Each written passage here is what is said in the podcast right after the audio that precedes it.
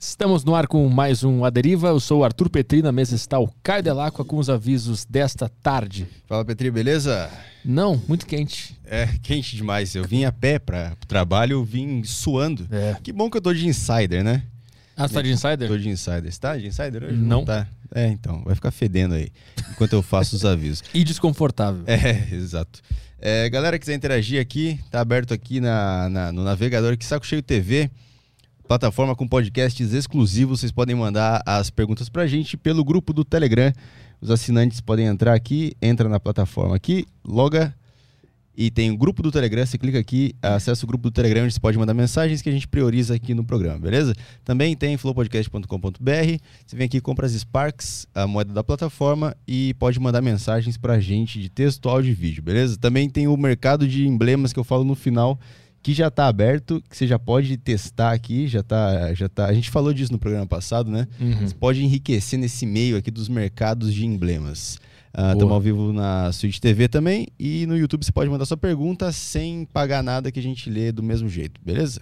Então é isso aí, vamos, vamos trabalhar que o convidado de hoje é o doutor Renato Silva, médico psiquiatra pela USP. É isso aí, né, Renato?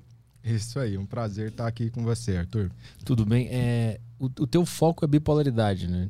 Exatamente. E por que que tu escolheu a bipolaridade pra focar? Começamos assim, né? É. Tem uma roupa.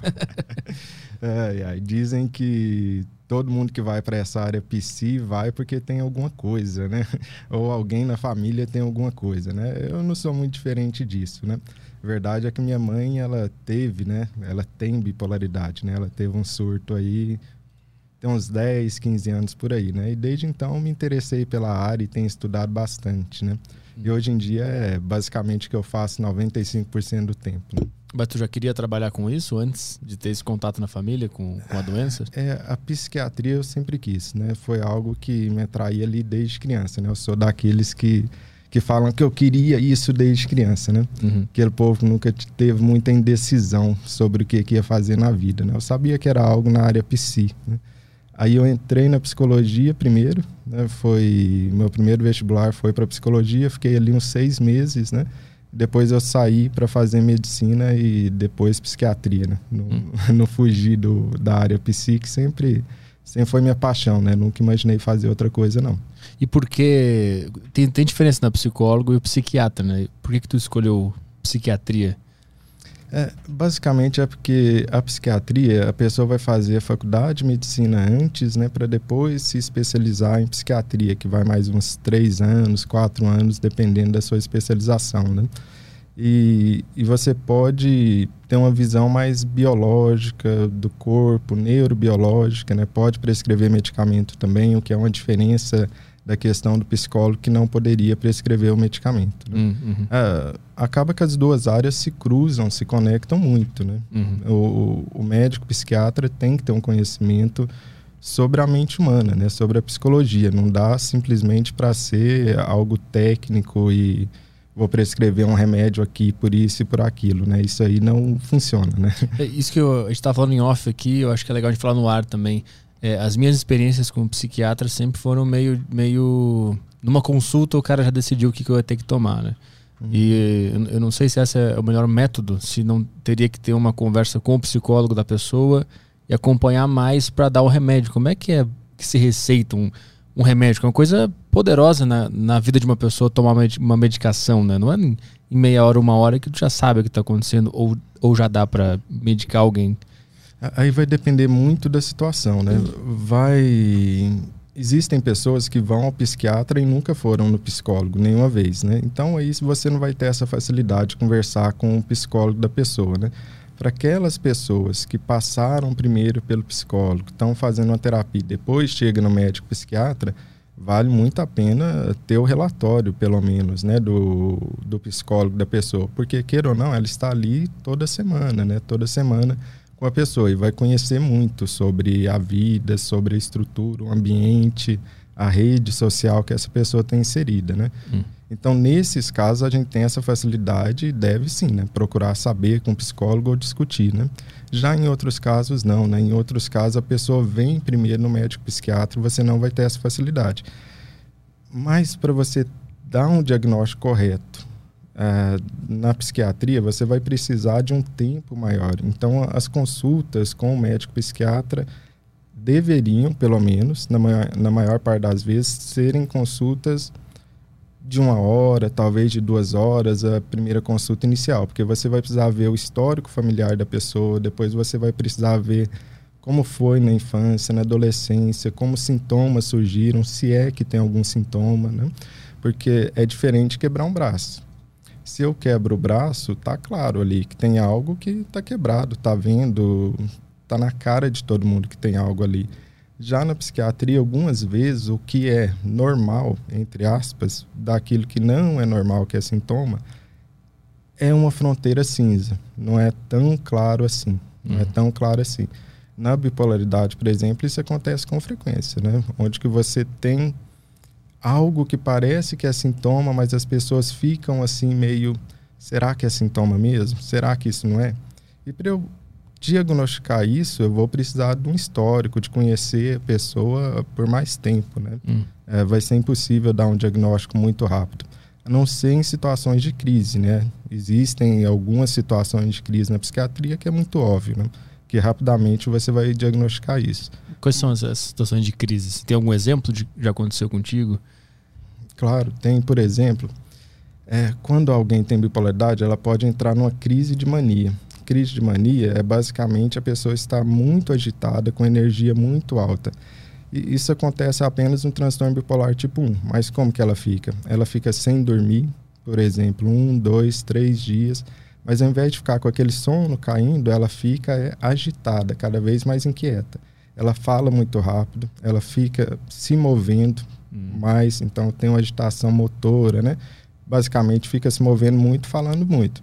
Já começa a ficar meio óbvio, né? A pessoa não está dormindo, tem três dias, e ao invés de ficar caindo de sono, ela está muito inquieta e falante.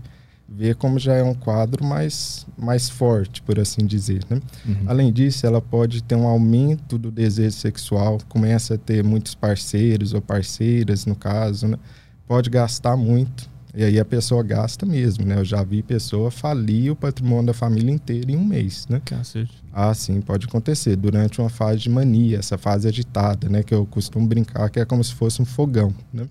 Então, já teve pessoas que vendeu fazenda, torrou todo o dinheiro. Né? Todo o dinheiro que a família tinha, né? Numa fase de um mês, por exemplo. No que, que as pessoas gastam dinheiro? É, é, é, com prazer ou ela compra coisas que ela acha que vai trazer um lucro? Com o que, que ela gasta? Ah, excelente pergunta, porque na verdade esse gasto que a pessoa tem na bipolaridade nessa fase grave de mania é um impulso aumentado. Então a pessoa não vai lá comprar uma ação da bolsa que ela acha que vai dar lucro no futuro, não é isso. Uhum. É o hedonismo, né? É o prazer aqui e agora. Uhum. Então ela vai fazer o que? Ela vai chegar na balada e comprar 10 combos de champanhe para todo mundo, né? É o famoso devendo e luxando, né? sem, sem, mas é porque a pessoa está fora da racionalidade dela. Não, ela não faria isso normalmente. Uhum. É a fase de mania que isso acontece, né? Uhum. É, quem teve muito isso é o Kanye West, né? Que é aquele rapper americano, né? Não sei se o pessoal conhece, mas é super famoso nos Estados Unidos, né? Ele tem transtorno bipolar tipo 1, ele teve episódio de mania e gastou horrores, né? Horrores, assim, né? Porque o bolso lá é muito fundo, né? Isso pra ele não fez nem cócega, né? Quase fez, fez mas machucou, mas o bolso é fundo demais, né? Então acaba que ele gastou muito, né? Só que aí é, volta até naquele ponto lá que a gente está conversando, né? Como que você sabe que o Kanye West está no episódio de mania? O cara tá falando demais, tá sem dormir, ele tá agitado, ele tá gastando demais e tá com desejo sexual aumentado. Será que ele tá mania ou será que ele é só um rapper mesmo? você que é um cara muito rico, é, você, com dinheiro para é um gastar. cara muito rico se divertindo bastante. Uhum, né? uhum. É, ele até conta quando ele foi internado, né? Por quê? Porque ele foi entrando em mania, foi entrando em mania, até um ponto onde que precisaram pegar ele em casa, amarrar ele, aplicar sedativo e internar no hospital psiquiátrico, né? É, você vê, se isso acontece com quem não é, o que, que acontece no dia a dia, né? Uhum. Por quê? Porque as pessoas ficaram adiando esse momento. Ah, não, é só algum... É só o jeito dele. Não, não, é só o jeito dele. Não, ele só é um cara do hip hop, né? Até que ele realmente saiu da realidade. Uhum. Porque pensa como se fosse uma rampa que a pessoa vai subindo, né? Se ela com, continua subindo demais, ela sai da realidade, ela tem sintomas psicóticos, que a gente chama, né? 70% de quem está nessa fase fogão tem sintoma psicótico. Então ela começa a escutar vozes, ela começa a achar que está sendo perseguido, ou ela tem uma coisa de delírio místico religioso, que ela começa a achar que é Deus, que tem poder de cura, que consegue salvar as pessoas, né? Então, essa, isso numa fase mais grave, saindo da realidade mesmo, né? Uhum. Isso aconteceu com ele, né? A Britney Spears também é outra que é bipolar e chegou a surtar, né? A sair da realidade também. Uhum. E, e, depois tem a, a, queda. Depois dessa fase tem a queda, que isso ah. que define a bipolaridade? Tudo que sobe, desce, né? Quase tudo na, na natureza é assim, né? Na imensa maioria das vezes, você tem a mania, você tem a queda para a depressão. Mas o, o interessante disso é que não acontece com todo mundo. Não acontece com todo mundo. Aí você pode até ver uma coisa que é o nome bipolar tá errado, né? Então hum. já vamos começar desconstruindo o nome, né? Porque bi seria dois, né? Polar de dois polos, né? Então você fala, ah, a pessoa tem dois polos, né? Para cima e para baixo, né? Na verdade, não. Existe um tipo de bipolaridade que a pessoa só tem para cima não tem para baixo, só tem para cima. Então ela só tem essa fase agitada, muito ativa, fogão. Né? É, 30% dos homens bipolares têm isso e 15% das mulheres bipolares têm isso. Então a hum. pessoa nunca deprime. Mas você tem razão. Na maioria das vezes, o normal, o comum, na verdade, né? Subir para a fase fogão de mania e cair para depressão. Mas não acontece com essas pessoas. Mas se, por que ela é considerada bipolar, então, se ela só sobe? Uhum. Maravilhosa pergunta, né? É, é porque o que define a bipolaridade é a fase de cima. E aqui a gente tem uma pegadinha complicada. É por isso que a bipolaridade é pouco compreendida, né? É, é primeiro, bipolaridade, 5 em cada 100 pessoas têm. São 4,8% das pessoas no mundo. Então não é algo raro, né?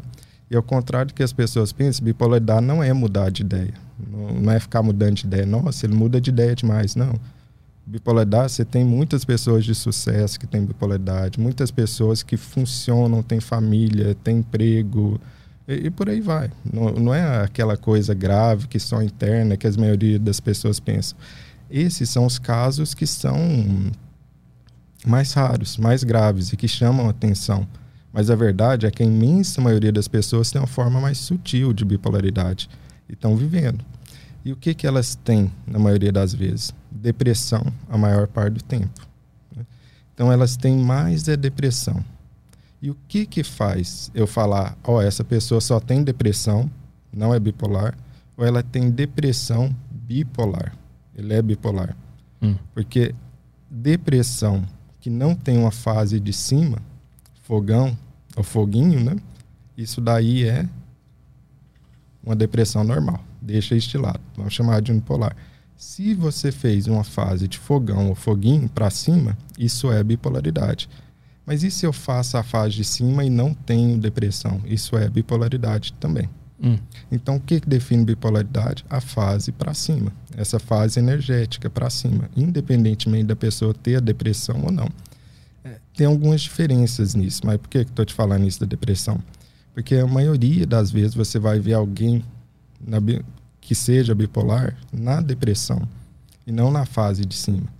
E é aí que ocorre o grande problema na bipolaridade, que ela é pouco diagnosticada. Por exemplo, o, o Kanye West que é super rico. Não, vamos dar o exemplo da Rita Lee. Rita Lee também é bipolar, foi diagnosticada, falou sobre isso normalmente, né? Ela foi diagnosticada com 60 anos de idade, 55 anos de idade, né? E pensa, é uma pessoa que tem acesso a bons médicos, né? Tem bons acessos, né? Por que, que demorou tanto? Porque a bipolaridade confunde. Ela demora em média 10 anos para ser diagnosticada. Quando é a forma mais grave, que é o tipo 1, que é a que o Kanye West tem, demora 13 a 15 anos para ser diagnosticada na forma mais leve, que não é leve, mais sutil. Vamos trocar a palavra. Na forma mais sutil, que é o transtorno bipolar tipo 2. E você ainda tem formas mais sutis ainda de bipolaridade. O que quer dizer que a maioria das pessoas que são bipolares por aí não tem diagnóstico. Mas por que, que demora tanto o diagnóstico? É, Excelente pergunta. Às vezes porque a gente não tem tantos podcasts como esse, né? Dando espaço para a gente falar disso, né? É, e se transforma no problema mesmo, né? Porque veja bem, se eu estou te falando que 5% da população é bipolar, estou te falando que demora em média 10 a 13 anos para ser diagnosticado, olha o sofrimento que você tem. Por que, que demora tanto? O bipolar, na maioria das vezes, está deprimido. E aí ele vai lá na consulta, a consulta dura 15 minutos, ele vai na depressão, não é? Uhum. Porque o Kanye West, quando ele estava no fogão, curtindo a vida, ele não ia buscar médico, ia. Ele estava era curtindo a vida, a fase de cima. Então, raramente você vê alguém procurando na fase de cima. Então, você vai ver a pessoa procurando a depressão. Então, se eu vejo uma pessoa deprimida, eu tenho que pesquisar o passado dela para ver se ela não fez uma fase dessa de fogão, uma fase de foguinho. O que, que é esse foguinho que eu estou falando? É o chamado hipomania. É uma fase para cima, só que ela é menor. Ela é mais sutil, ela é mais difícil de perceber. Aí, ao invés da pessoa gastar muito dinheiro e se endividar, ela só vai gastar mais dinheiro. Mas não vai se endividar. Às vezes ela nem lembra disso. Às vezes, ao invés de ficar falando demais, ela vai ficar mais eloquente, vai ficar mais sociável, conversando mais com as pessoas, né? uhum. E às vezes vai acontecer o quê? Um aumento de energia dirigida a alguma coisa. Isso acontece muito com bipolar. E é um dos motivos pelos quais um dos motivos pelos quais as pessoas têm sucesso sendo bipolar. Você tem um aumento de energia dirigida para um objetivo. Se esse objetivo é o álcool, isso não vai te dar muita coisa. Mas se esse objetivo é o trabalho, a pessoa fica workaholic e vai acabar realmente tendo resultado. E se esse objetivo é escrever um livro? Vai escrever um monte de livro. Uhum. E se o seu objetivo, você é cantora e vai escrever um monte de, um monte de músicas. A Demi Lovato, ela falou, né? Ela também é bipolar, né? Ela chegou a ser internada um tempo, né? E ela falou que tinha períodos que ela passava a noite sem dormir e ficava escrevendo sete músicas na noite toda, ficava super produtiva, né? É, o Kanye West também disse isso, que ele fez vários álbuns dessa maneira. Né? Ou seja, é a pessoa pegando aquilo, aquele aumento de energia e focando em algo bom. Uhum. Muitos bipolares ficam em excesso na academia, por exemplo. Você vê o cara duas, três horas na academia todo dia. Então ele entra numa fase com aumento de energia, um aumento de obstinação por conta de um assunto específico. Uhum. Por isso que muitos bipolares são pessoas bem interessantes no final das contas. Por quê? Porque fazem fase de intensa obstinação por um assunto.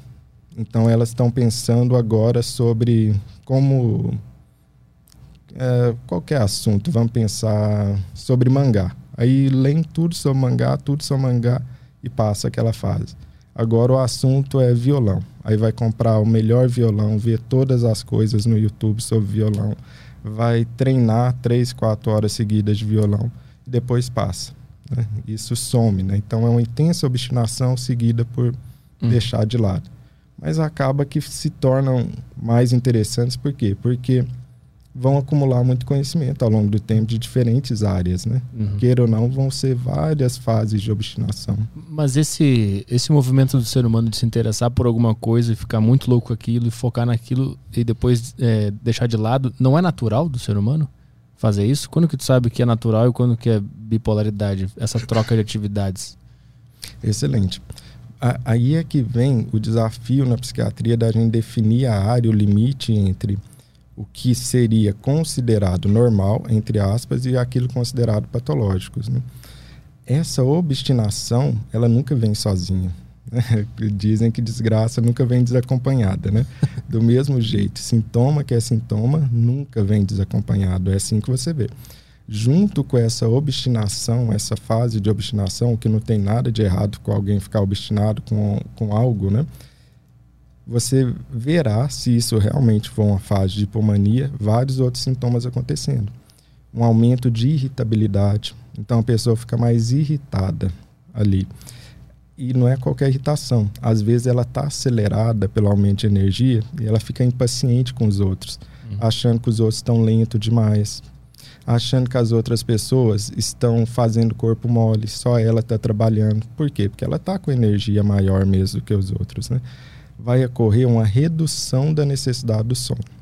O que, que é uma redução da necessidade do sono? A pessoa vai dormir menos horas, 5 horas, por exemplo, 4 horas, e não vai sentir falta. Pelo contrário, vai acordar elétrico, vai acordar ligado, vai acordar bem. Isso é uma fase, é uma mudança na vida da pessoa. Não é que ela é assim o tempo todo, ela passou uma fase assim. Essa fase pode durar alguns dias, algumas semanas, para algumas pessoas, alguns anos. Essa fase pode durar. Né? E não é qualquer obstinaçãozinha. É uma grande obstinação que depois que passa a fase, a pessoa olha para trás e fala: Nossa, como que eu fiz isso? Tem algum exemplo de alguém que te atendeu que foi assim? Ah, vários. Né? De alguma atividade específica que a pessoa se envolveu bastante, depois viu que não, que não ou parou de se importar? Nossa, de tudo, né? É, é o que eu atendo o dia todo, né? Todo dia. É. Então vejo muito isso é, pessoas que pintaram a casa inteira, mas não eram pintores, né? Elas simplesmente olharam a casa e falaram: eu vou mudar isso aqui. E começou a pintar a casa toda. Pessoas que leem, já teve uma paciente que leu 40 livros, né? em um mês, né? É muita coisa. Ela ficou por conta de ler, né? 40 livros, né? É, pessoas que já escreveram livros né? inteiros tem, tem uma relação, dependendo do tipo de bipolaridade que você tem com empreendedorismo, né? Pessoas que. Porque para montar um negócio exige muito esforço, né? Exige muita.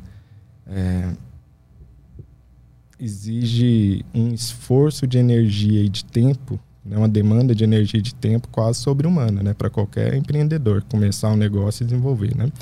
Então, pessoas ficaram trabalhando 18 horas por dia no negócio delas e isso foi dando certo. Ela, por exemplo, não estava saudável. Ela tinha outras alterações ocorrendo ao mesmo tempo na vida dela, mas o negócio estava indo bem.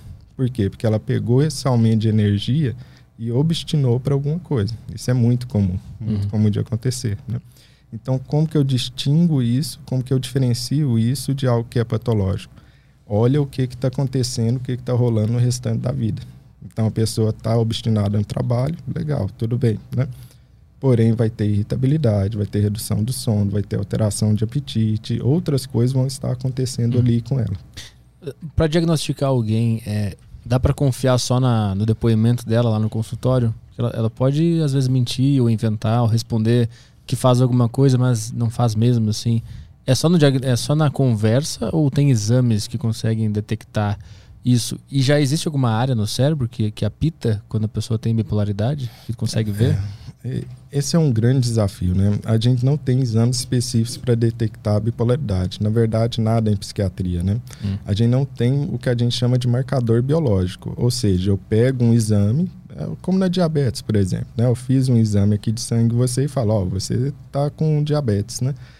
Na bipolaridade não existe isso. Você não tem um exame específico. Então, o que, que a gente tem? A história da pessoa, o depoimento da pessoa. Né? Pensando o quê? Que bipolaridade não é algo que está sendo inventado agora ou falado agora. Né?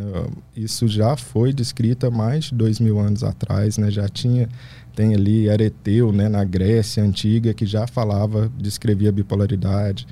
120 anos atrás, mais ou menos, tem um, um, psiquiatra super, que foi o fundador da psiquiatria moderna, que é o Kreplin, que ele descreveu a bipolaridade exatamente como a gente está descrevendo agora, muito próximo disso, né? Então, bipolaridade não é algo recente. Então, a gente sabe bem como é o quadro, como que é o quadro. E isso a gente precisa detectar pela história clínica. Então, o paciente vai sentar lá com o médico e a gente vai conversar e dar o diagnóstico para ele. Então é história clínica.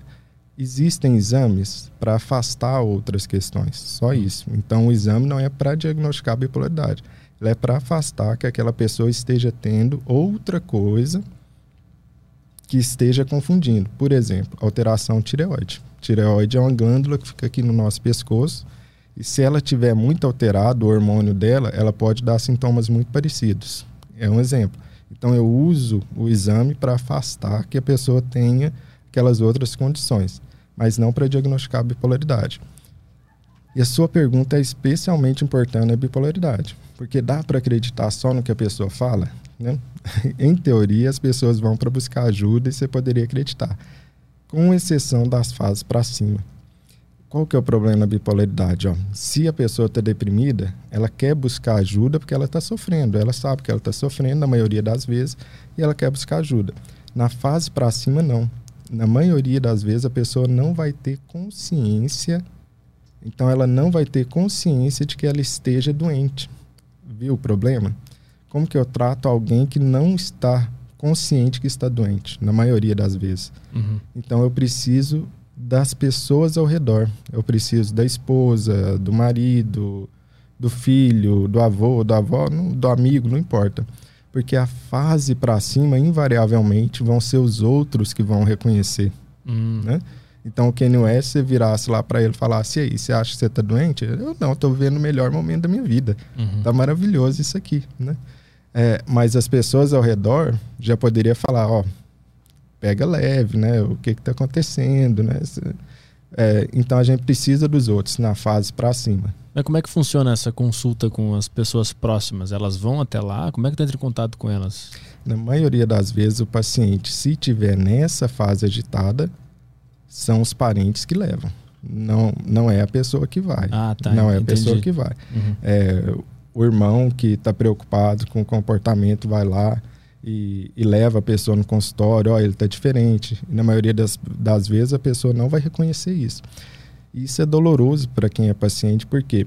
Porque na fase para cima ele não tem consciência, os outros é que estão enxergando. Porém, quando passa essa fase, aí a consciência vem de uma vez.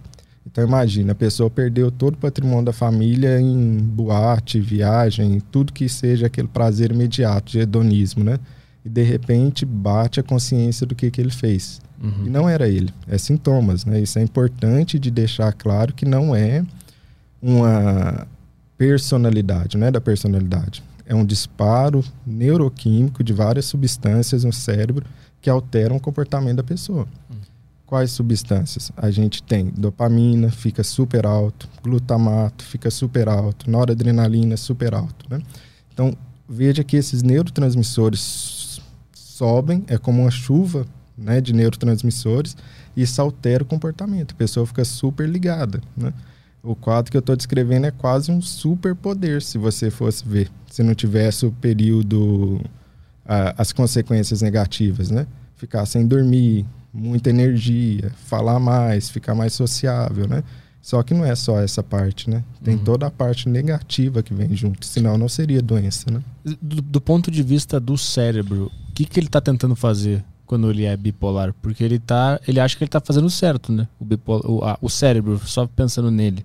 Ele acha que ele está tomando a melhor atitude ali, disparando esses, esses neurotransmissores. Ah, ele acha. Né? O, o, que, que ele está querendo ali quando ele, quando ele dispara isso?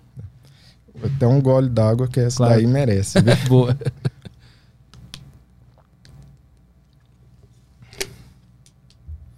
É, o, o que acontece muitas vezes, por exemplo, a gente tem um, um mecanismo de estresse que todo mundo tem.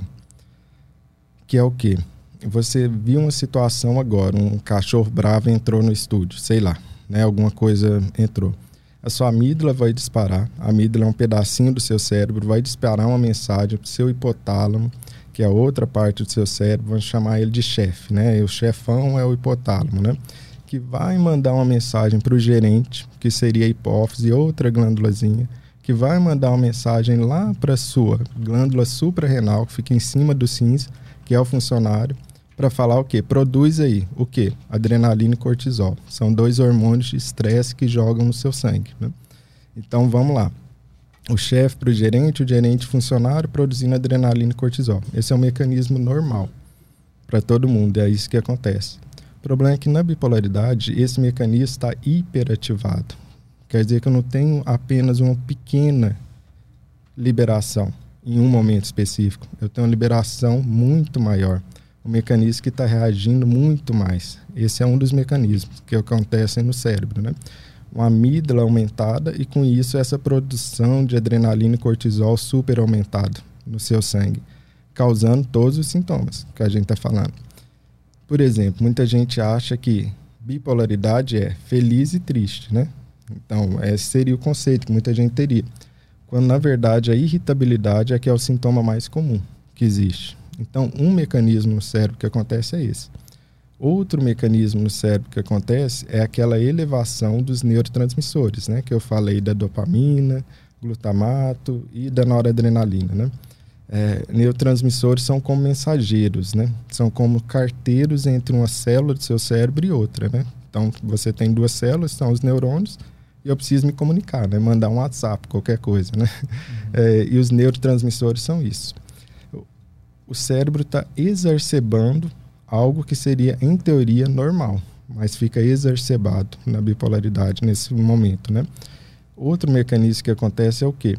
Eu aumento a infla inflamação, coisa que chama de citocina. É, citocina é como se fosse o mensageiro entre as células do seu sistema imune. Você tem um sistema imune, você tem duas células ali, né? Célula 1, célula 2. Elas precisam conversar, precisam mandar mensagem, todo mundo precisa se comunicar. Quem que comunica? A citocina que é o mensageiro entre eles, né? Uh, tem nomes bonitinhos que os cientistas deram, né? Interleucina 6, interleucina 10, TNF-alfa, por aí vai. Essa aí está aumentada, está aumentada. Esse, então acaba tendo um estado pró-inflamatório na bipolaridade. Pensa como se o cérebro estivesse pegando fogo, esteja inflamado, né? Isso acontece na depressão, isso acontece na mania também. E sabendo dessas alterações, tem outros tipos de alterações também, mas sabendo dessas que são os principais, a gente começa a pensar em como tratar. Em como tratar isso. Qual seria a forma de não deixar esses mecanismos no cérebro, que acontecem no cérebro, é algo real. Né? Isso é importante esclarecer. A bipolaridade é algo real que acontece no cérebro, é um desequilíbrio químico que está ocorrendo no cérebro. Alguns desses mecanismos eu citei. Não é personalidade, não é falta de Deus, não é porque a pessoa quer, não é preguiça, nada disso. É um mecanismo que está ocorrendo ali no cérebro. Né? E agora, sabendo disso, eu preciso saber como que eu combato isso. Como que eu combato isso? Como que eu faço para que esses mecanismos não disparem e eu tenha sintomas como de depressão ou da fase de mania. Né?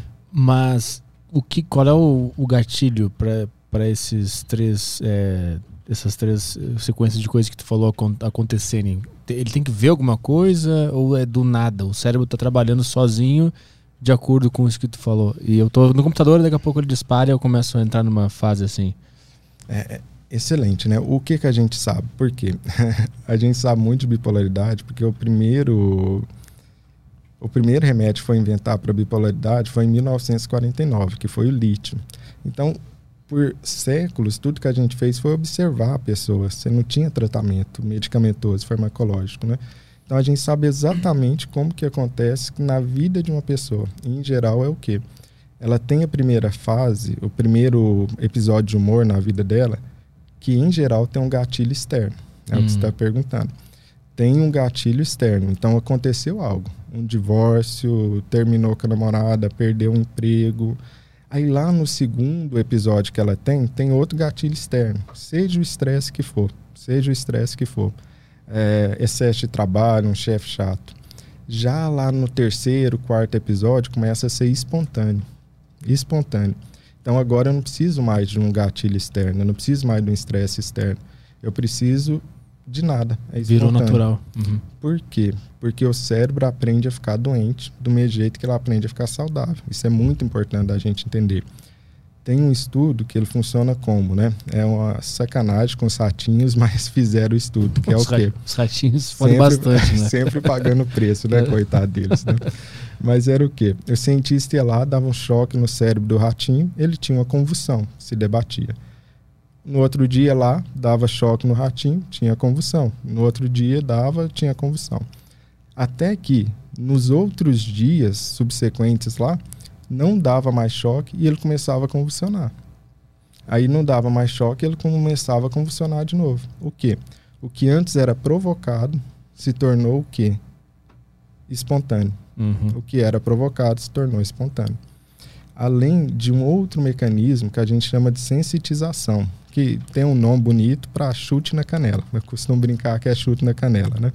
Você toma um chute na canela em um lugar, doeu, você vai ficar chateado. Mas se eu dou outro chute no mesmo lugar, dói mais. Se eu dou outro, dói mais. Até que vai doendo cada vez mais aquela área, porque eu estou chutando sempre no mesmo lugar. Uhum. pensa que uma fase de humor, de depressão ou de mania é isso, é um chute no cérebro. É um chute no cérebro, né?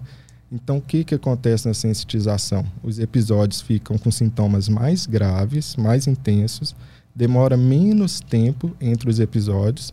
Então, eu tive um episódio em 2015 e o outro só em 2020, cinco anos de intervalo. É, mas o próximo vai ser três anos, uhum. o próximo vai ser dois, o próximo vai ser um. Né? Uhum.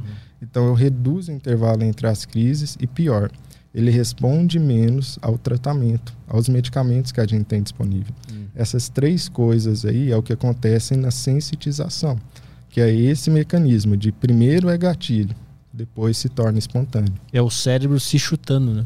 Porque ele, ele aprendeu a se machucar e também aprendeu a ser sensitivo, né? Então ele fica se chutando e não para mais. Exatamente. E, e, por que que, por exemplo, esse gatilho que a gente estava falando agora, o cara teve um gatilho lá com 10 anos, 12 e foi a primeira coisa que fez ele ter isso. Por que que esse gatilho não desencadeou outra doença e desencadeou especificamente bipolaridade? Excelente pergunta. Obrigado. Muito boa. Porque qual que é a questão aí? A bipolaridade, a gente ter, tem 90% de herdabilidade, né? Então, herdabilidade é um nome difícil para quem é o culpado quem é o culpado aqui desses sintomas. Né? 90% de herdabilidade é a maior herdabilidade que existe na psiquiatria. Ganha de ansiedade, depressão, de toque, qualquer coisa, esquizofrenia. Não tem nada que tenha uma herdabilidade tão grande quanto a bipolaridade, 90%. Então, a genética é culpada, basicamente, né? Uhum.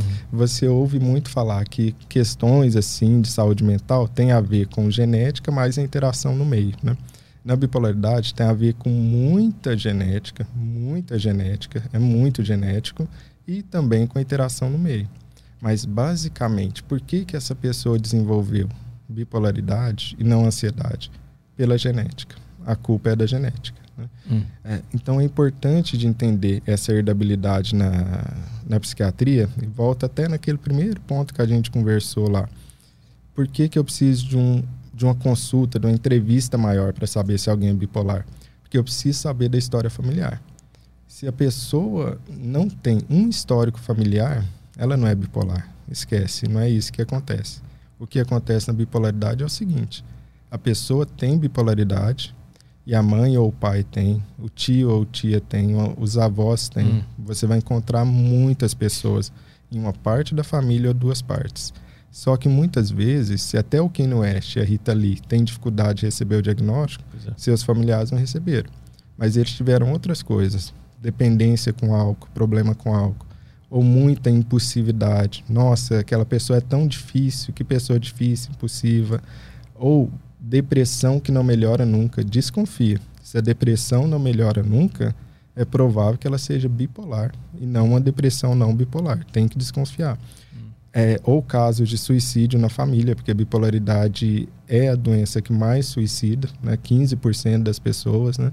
É, então você não vai encontrar, ah, meu avô era bipolar. Não, mas você vai encontrar, meu avô tinha dependência com álcool, era super irritado, era impulsivo, tinha época que ele ficava super para baixo, não saía de casa e por aí vai. Por que, que ela é uma doença que consegue sobreviver nas gerações ao contrário de, das outras doenças? O que, que ela tem de diferente que ela permanece na linhagem da, da família? É, esse é um ponto super interessante, né? Porque por trás dessa pergunta tem o quê? Por que, que a evolução não eliminou a bipolaridade? Uhum. Né? Se a gente está falando de uma evolução humana, por que é que não eliminou a bipolaridade? Né? É simples, por que, que eu não tiro esse gene da humanidade? A questão é, primeiro, que não é um gene só. A gente sonhava com isso de achar um gene que causava bipolaridade e falar, ó, oh, esse é o gene bipolar. Não é isso. São no mínimo 226 genes que a gente conhece até agora. São alterações em 226 genes. Então aí a gente já vê que não tem como eliminar 226 genes. Sendo que parte desses genes são essenciais. É, o que, que é um gene, né? Para quem não está lembrado lá das aulas Gene é como uma mensagem do WhatsApp para o seu corpo, né? Então, gene é um pequeno código que está dentro do núcleo da sua célula e ele manda uma mensagem para o seu corpo fazer algo. Seu, seu cabelo vai ser preto, vai ser loiro, seu olho vai ser azul, não vai ser. Então, gene é isso, uma mensagenzinha de WhatsApp. Só que esses genes da bipolaridade, grande parte, também está envolvido em coisas muito importantes no seu corpo, como relógio biológico. Não tem como eu eliminar esses genes. Se eu eliminasse os genes da bipolaridade responsáveis pela por causar a bipolaridade, eu ia eliminar o indivíduo. Não tem como. Ele ia deixar de respirar, não ia ter relógio biológico, não sei o quê. Então, e a gente já vê que não tem como eliminar os genes da bipolaridade. Agora, para uma coisa mais sutil ainda, né? não só não tem como eliminar, como parte desses genes são coisas boas. Né? A diferença entre remédio e veneno é só a dose. Vou dar o exemplo da criatividade. A bipolaridade está muito associada à criatividade, a gente já sabe disso. Van Gogh era bipolar, né? Meu pintor predileto, né? Hum. É, então a gente, o Hemingway, que é um, um escritor muito famoso americano, era bipolar.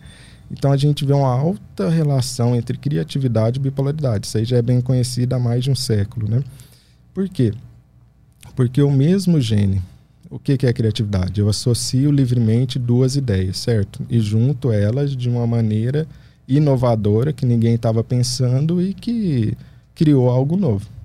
O mesmo gene que é capaz de relacionar duas ideias não associadas, se eu aumentar a temperatura dele, ele já começa a ter um pensamento acelerado, meio dissociado, eu não consigo terminar o raciocínio. Se eu aumento ainda mais a temperatura desse gene, o que é que vai acontecer? Eu vou ter fuga de ideias. Eu começo com um pensamento, eu já pulo para outro e pulo para outro e não consigo terminar nem concluir nada. Então, como que eu vou eliminar esse gene? Se eu eliminar ele, eu estou eliminando o quê? Eu estou eliminando uma coisa muito boa para mim. Uhum. Muito boa. Eu chamo isso da minha teoria de pão de queijo, uhum. que eu falo que é o quê? O, o, pão de queijo ele é gostoso dependendo da temperatura. Se você pega um pão de queijo congelado e come, é horrível. Uhum. Se você pega um pão de queijo morninho, maravilhoso, né? Eu sou de Minas, maravilhoso pão de queijo. Se ele está quente, você machuca a boca. Se ele estiver muito quente, você vai para o hospital. Uhum. O problema foi o pão de queijo? Foi a massa? Foi o ingrediente? Não foi foi a temperatura. Do mesmo jeito são esses genes. Quando eles estão na temperatura, eu estou chamando de temperatura, mas não é temperatura, é ativação dele. Correta, eles trazem coisas muito boas. Por exemplo, o gene que aumenta a energia. Você não quer ter energia aumentada para o seu dia a dia? Uhum. Maravilha. Né? Eu quero ter energia aumentada no meu dia, é uma coisa boa. Se está quente demais, já começa a ficar inquieto, eu já não consigo ficar parado. Se está quente demais, meu comportamento já desorganiza. Eu, não, eu começo a fazer coisas sem sentido. Uhum. Eu tenho um comportamento desorganizado. O problema é o gene? Não, é a forma como ele está ativado. Por isso que a gente não consegue eliminar a genética de bipolaridade da população e a gente nem quer isso. Uhum. Perderíamos coisas muito boas, né? Teoricamente, então, ele é um dispositivo útil e necessário para o ser humano. Todo ser humano tem esse dispositivo dentro de si. O problema é que é um dispositivo que ele está sofrendo uma, uma, sei lá, ele está sendo, como é que se fala, modificado de alguma forma. É, porque, por exemplo, quando você tem essa genética bipolar, muitas vezes a pessoa carrega a genética, mas nunca manifesta sintomas. Nunca. Né?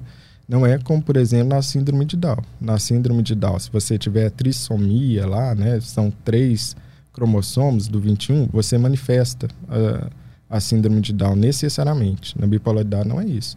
O avô pode ter bipolaridade. O filho tem os genes em si, mas não manifesta nenhum sintoma. Uhum. E o neto manifesta sintomas. Uhum. O que, que aconteceu no meio do caminho? Por algum motivo, os genes que aquela pessoa carregara, carregava não foram ativados uhum. pelo ambiente. Lembra do estresse? O estresse crônico é muito importante para ativar. Muito importante. Então eu tenho genética, mas ela está quietinha. Ou eu posso ter genética e cutucar a onça com a vara curta. Aí ela desperta. Uhum. E como que eu cutuco a onça com a vara curta, por assim dizer, né? É, e isso é algo super importante. Por quê? Porque se eu tenho vulnerabilidade genética para bipolaridade, eu tenho que saber me cuidar. Como que eu vou cutucar a onça com a vara curta? Primeiro acontece na infância a pessoa está submetida a um ambiente estressor. É os pais brigando, é divórcio litigioso dos pais, a mãe briga, bate no filho, etc. e tal. O filho está submetido a muitas situações complicadas quando criança. Mas aí a pessoa não tem culpa, né? Ela não tem responsabilidade. Ela é uma criança, está lá no meio daquela família que está disfuncional e prejudicando ela. talvez sem saber que isso aconteça, né? Uhum. Mas já fica aí um ponto. Se existe bipolaridade na família, eu preciso tomar cuidado com essa criança para ela não ser submetida a um estresse crônico. Não ativar esse dispositivo ali. Não ativar. Uhum. Né? Segundo ponto, o uso de álcool e drogas, né? É, isso é importante de, de falar, né? Porque a gente tem agora todo o movimento pela legalização da maconha, né? Mas é, é importante de entender que ela vai fazer coisas muito diferentes com pessoas diferentes, né? Então existem pessoas que não têm qualquer vulnerabilidade genética para psicose, para bipolaridade, e que vão passar por aquele uso ali, seja de qualquer droga, relativamente impune por aquilo, relativamente impune, né? Mas se a pessoa tem a vulnerabilidade genética, aí vai dar problema. Por quê? Porque agora eu tenho uma onça que está dormindo e eu estou cutucando ela. Uhum. Eu já tive, já atendi pessoas, e não foi uma nem duas não, né? Que por fumar uma vez abriram quadro de psicose e foram internados, fora da realidade. Ah, isso sempre acontece? Claro que não. Claro que não. A gente sabe que isso não sempre acontece. Tem um monte de gente que vai fumar maconha e nunca vai, vai ter sintoma psicótico. Não é isso que eu estou falando, né? Mas para aquelas pessoas que têm vulnerabilidade genética na família, aquela parte, o THC, pode despertar. Né? Pode Uhum. despertar. Especialmente na adolescência. Especialmente na adolescência. Né? Existe alguma, algum estudo, alguma, alguma evidência da origem da bipolaridade? Qual foi o momento que esse dispositivo foi modificado e começou a causar isso? Os primeiros relatos, não sei. É, o, o primeiro relato que a gente tem né, é desse tal, esse médico, né, Areteu na Grécia. Né? Mas é muito provável que desde que existe um, um cérebro humano, existe a bipolaridade Hum. também. Né? O que, que esse cara escreveu lá? Sabe? Ele estava descrevendo o episódio de mania. Mais ou menos com as mesmas palavras que eu estou usando de agitação motora e tudo.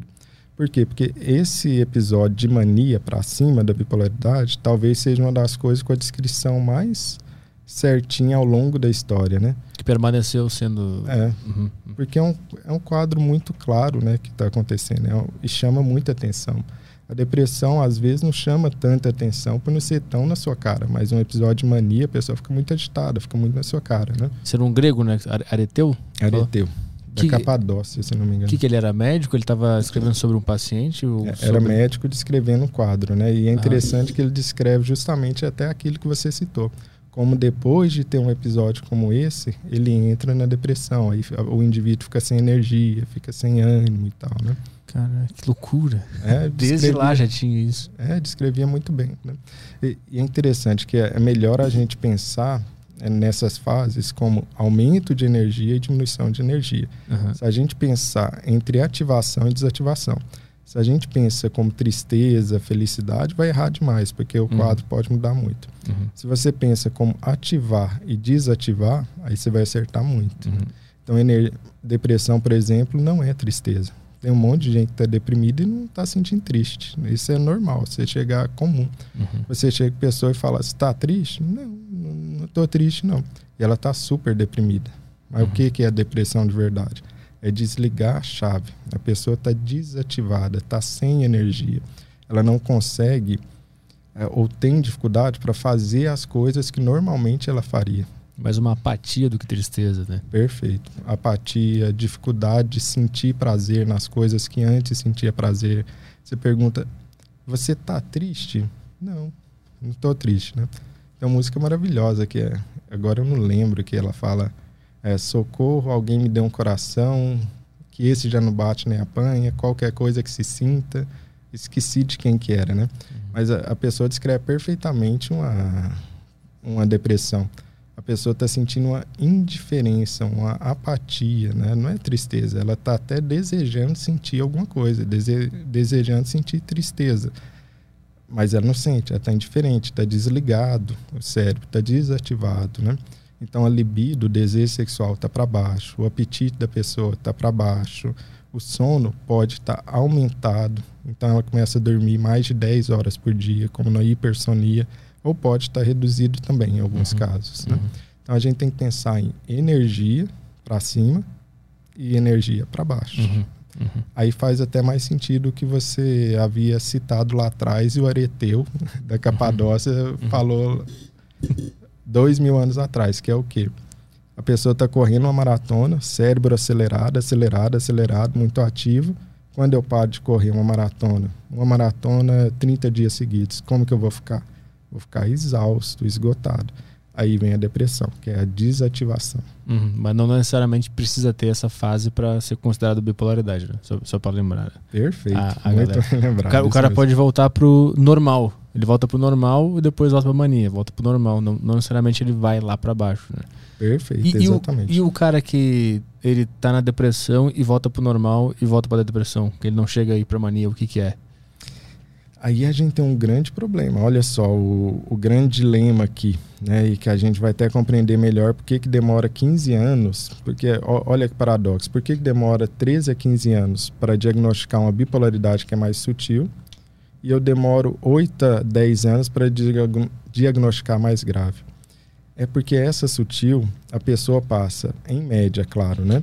O transtorno bipolar tipo 2, a pessoa passa 50% do tempo de vida dela normal, humor normal, 49% do tempo de vida dela deprimido e 1% na fase agitada, na ativação. Hum.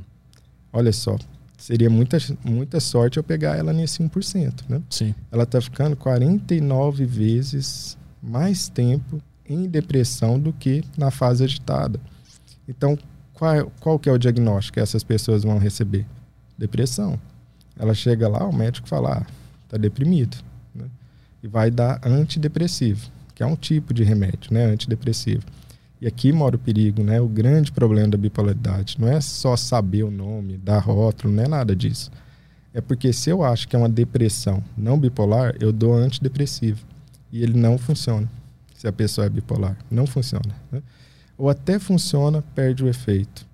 Ou ele piora a pessoa e joga para aquela fase ativa. Olha que perigo.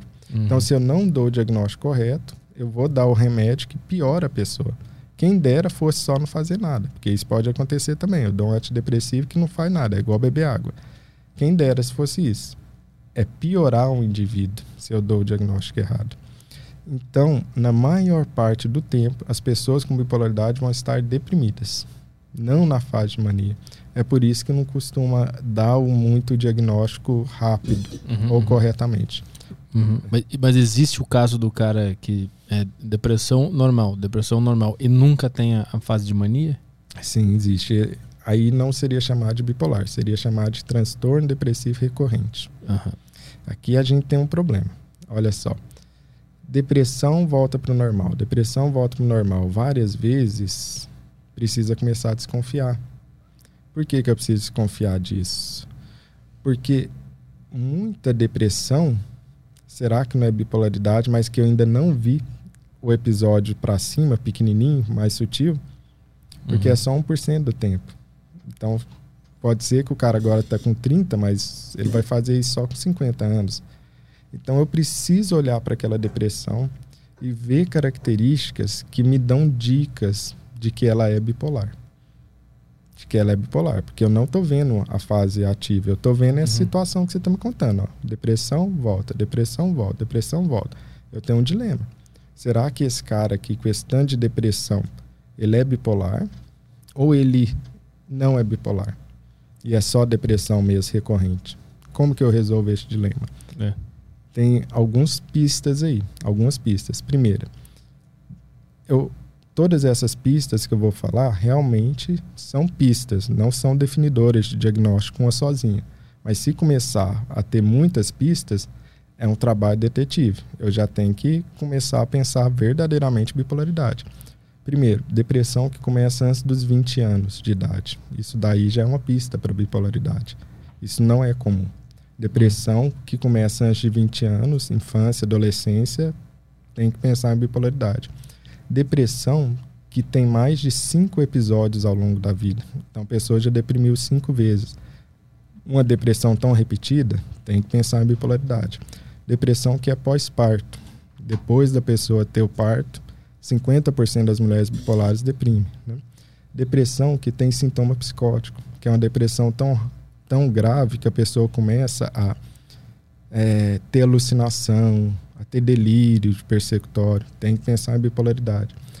Depressão, e aqui é muito importante, que tem resposta diferente a antidepressivo. Como assim? É aquilo que eu falei, é uma depressão que não melhora quando você dá antidepressivo, ou ela piora quando você dá antidepressivo, ou ela melhora no começo e depois para de melhorar. Isso daí tem que desconfiar também, que é bipolaridade.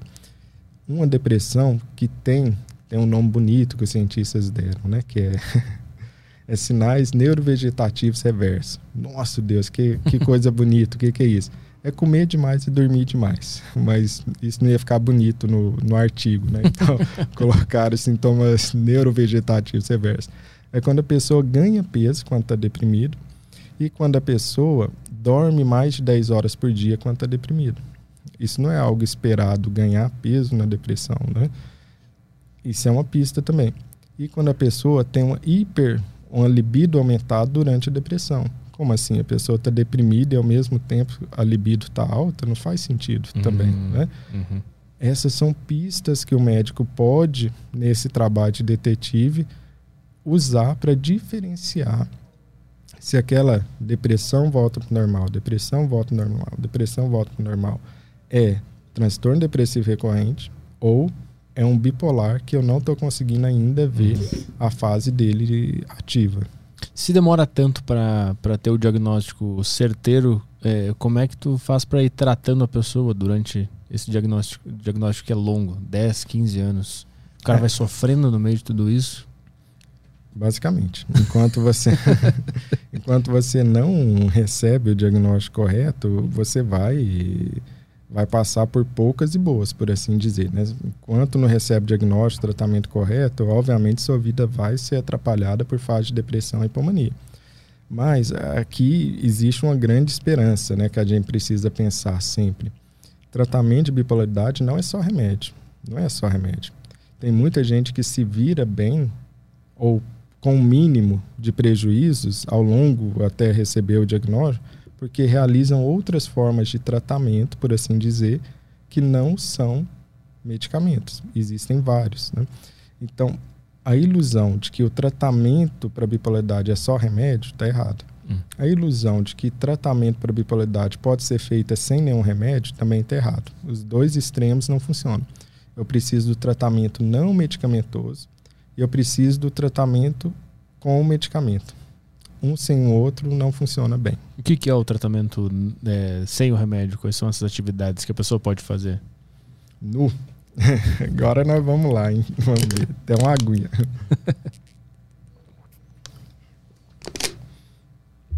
o, o, primeiro e mais importante, hein? por incrível que pareça, o primeiro e mais importante tratamento para bipolaridade está no sono. É, lembra daqueles genes que eu te falei, são mais de 226 para para causar a bipolaridade, uhum. os principais genes daqueles estão envolvidos no relógio biológico. Aquilo uhum. que diz para o seu cérebro se é dia ou se é noite. Então, o primeiro estabilizador de humor para um bipolar é sono regular. Uhum. E aqui não é qualquer sono regular. As pessoas desprezam o valor disso na bipolaridade.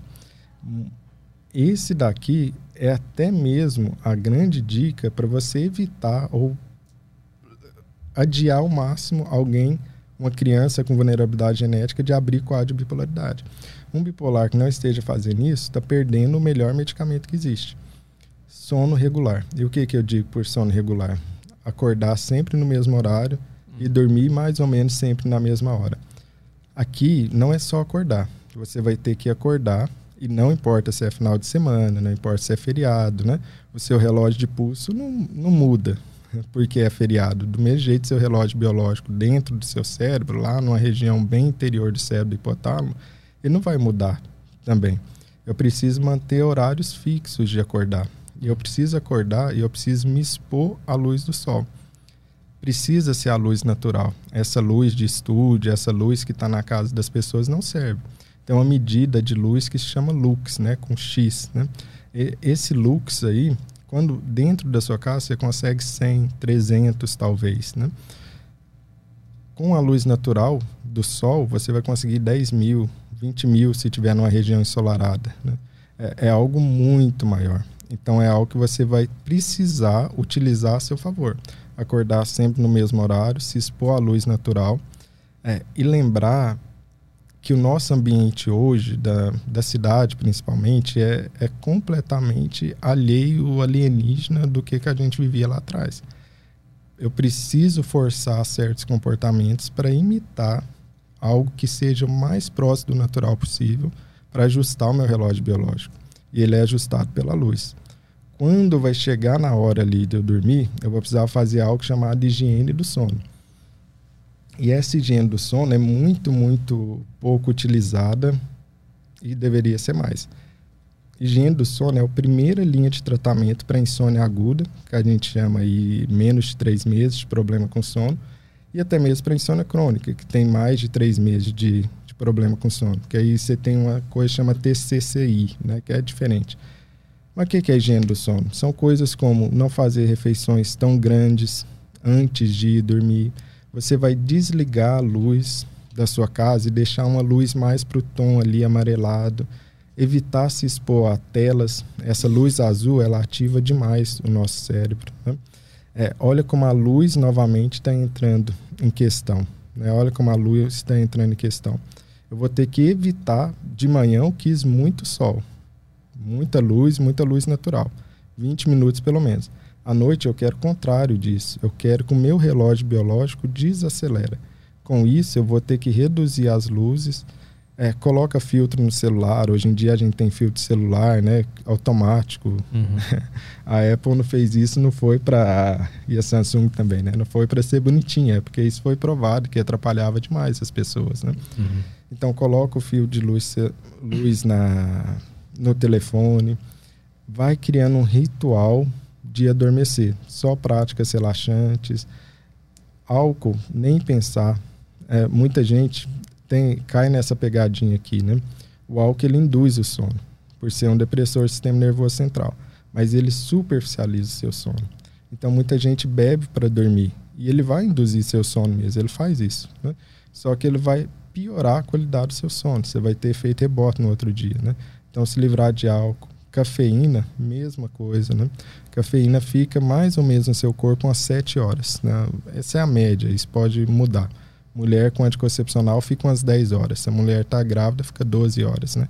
E a cafeína, ela bloqueia os receptores lá da adenosina, uma substância para a gente adormecer. Eu tenho que evitar a cafeína depois das duas horas da tarde, né? Tudo isso para falar o quê? Que o bipolar precisa de sono regular com técnicas que são basicamente naturais para que isso estabilize o humor dele. Mas uma vez que o cara já está nas mãos da, da doença, como é que ele consegue botar isso em prática? De onde ele tira vontade? Se ele, se ele tiver numa na fase de mania, como é que ele doma o sono dele? Se ele estiver deprimido, como é que ele faz para acordar na hora certa? Esse cara já está dentro do furacão, como é que ele faz? É, isso é importante, né? Porque me fizeram uma pergunta esses dias na rede social, né? É, a mania passa quando eu melhorar meu sono? Eu perguntei, será que não é o contrário? Quando você melhorar o sono, é que, que essa relação é inversa? Uhum. E muitos pesquisadores dizem isso, viu? Não é a corrente principal, mas muitos pesquisadores dizem que a bipolaridade, o que a gente chama de bipolaridade, na verdade é um problema de sono. Quando você altera o sono, você tem sintomas, né? Hum. É, é, claro que isso é um exagero, que eu pessoalmente nem concordo, mas que mostra a importância que o sono tem na questão da bipolaridade. Quando já está no meio do fogo, aí eu vou precisar de tratamento. Se a pessoa tiver numa mania, por exemplo, eu vou precisar dar remédio para ela, para que ela consiga reduzir. Se tiver na depressão, provavelmente vou precisar interferir também. Mas olha que estudo interessante que fizeram. Muito legal esse estudo. Né? E não foi qualquer estudo, foi feito em Harvard, na verdade. Pegaram uma pessoa que, tinha, que era bipolar, tinha muita dificuldade em regular o humor há muito tempo e submeteram ele ao que chamava de terapia de escuridão. A pessoa ficava 14 horas no escuro. 14 horas no escuro por dia. O que, que descobriram? Que isso reduziu os sintomas de mania dele. Aí não foi só um relato de caso, porque esse foi um relato de caso de Harvard. Depois reproduziram esse estudo com pacientes que estavam internados em fase grave de ativação, 14 horas de, de, de escuridão novamente, mesmo resultado, melhorou. Quer dizer que a escuridão pode ajudar a reduzir os sintomas da mania. Então, mesmo durante fase de mania, mesmo durante fase de depressão, tentar regular vai ser muito mais difícil, mas tentar regular ainda tem suas vantagens. Uhum. Uma das questões que tem para o tratamento para depressão, por exemplo, é cromoterapia com luz. Isso não é muito usado no Brasil porque a gente tem muita luz natural aqui. Uhum. Mas na Europa, nos Estados Unidos, se usa muito esse tipo de tratamento, né? Porque nos meses de inverno você tem uma exposição à luz muito reduzida, né? Você tem algo chamado depressão sazonal, que é algo que acontece sempre no mesmo, nos mesmos meses do ano você tem depressão. Em geral, meses de inverno, não é à toa que reduz a, a uhum. questão da luminosidade. Então, basicamente, o que é cromoterapia? A pessoa fica em frente a um, um box de luz durante um determinado período. Né? E é um tipo de tratamento preconizado para depressão. Uhum. A gente está vivendo é, um surto de, de doenças psicológicas agora. A gente tem mais registros do que no passado. E se sim, a gente está vivendo errado, nossos hábitos, nossas rotinas estão tão contrárias ao que o nosso cérebro precisa. É, esse é um ponto extremamente importante, na verdade, né? Porque quando você pega os estudos, é, basicamente, morar na cidade, a pergunta é essa: morar na cidade, a pessoa vai ter mais bipolaridade que morar no campo? Morar, morando na cidade, ela vai ter mais esquizofrenia do que morando no campo? Sim ou não? Sim ou não, né? E se existe essa associação, será que ela é forte, fraca? Será que ela não existe? É viagem? Isso é gente natureba falando? O que, que é, né? A verdade é que todos os estudos mostram a mesma coisa. Morar em cidade é fator de risco forte para ter bipolaridade, para ter esquizofrenia. Não é um fator mais ou menos, meia boca. Não, é um fator forte para morar. Morar na cidade, morar em região urbana é um fator muito grande para adoecer, para ter a sua saúde mental adoecida, especialmente em cidades como São Paulo. Né? Eu tava, tive essa experiência, né? Antes de vir para cá para a gente fazer o podcast, eu estava no campo, né? E, e, eu sentia os meus pensamentos acelerar, eu ficava mais calmo, mais sono à noite, né? Imediatamente entrando em São Paulo, você já começa a acelerar, você já uhum. começa a ficar estressado, você já começa a ficar mais pronto para as coisas, né? É, por quê? Provavelmente porque está ativando aquele mecanismo que eu falei lá atrás, né? Lembra, hipotálamo, que é o chefe, hipófise, que é o gerente, glândula suprarrenal, que é o funcionário, e, finalmente, adrenalina e cortisol no sangue. A gente não consegue evitar isso. O ser humano, ele funciona é, muito através do meio. O meio me dá um indicador muito grande, né? A gente tem é, neurônios que estão especializados em fazer isso. Né? Se todo mundo, é, todo mundo já percebeu isso aqui, ó. Você entra numa sala e fala, nossa, que clima estranho, que, que climão. Né? Esse cara sente quando chega em São Paulo, né? Aterriza no Congonhas, né? Já, clima que ruim. Climão, mas que coisa aqui, né? E olha que eu gosto de São Paulo, né? Mas é inegável que o nível de estresse que você está submetido em São Paulo é muito mais alto. Uhum. É, e qual que é o principal fator para você desenvolver um problema de saúde mental? Estresse crônico. Não estou falando de estresse. O ser humano aguenta muito bem estresse agudo. Muito bem. É, é somos extremamente adaptáveis. A gente aguenta muita coisa. O que, que é o agudo? Agudo é aquele que dura menos de um dia, vamos supor. Assim. Ah, uhum. é, um vizinho que xingou com você, um uhum. vizinho que veio brigar com você, aquilo ali passou, acelerou, né? Você fez um pico lá de cortisol, de adrenalina e passou. O que a gente lida muito mal é com esse estresse constante. Todo dia, todo dia, todo dia, todo dia, né? É aquele relacionamento que o pessoal chama de abusivo e tóxico, né? Todo dia, todo dia tem alguma coisa, todo dia, né? Uhum. É, viver dentro de uma casa onde que as pessoas brigam demais, todo dia. Esse esse estresse crônico é veneno para o cérebro. Né? E às vezes em cidades você está muito mais submetido a estresse crônico. É o trânsito que o cara pega todo dia, né? É,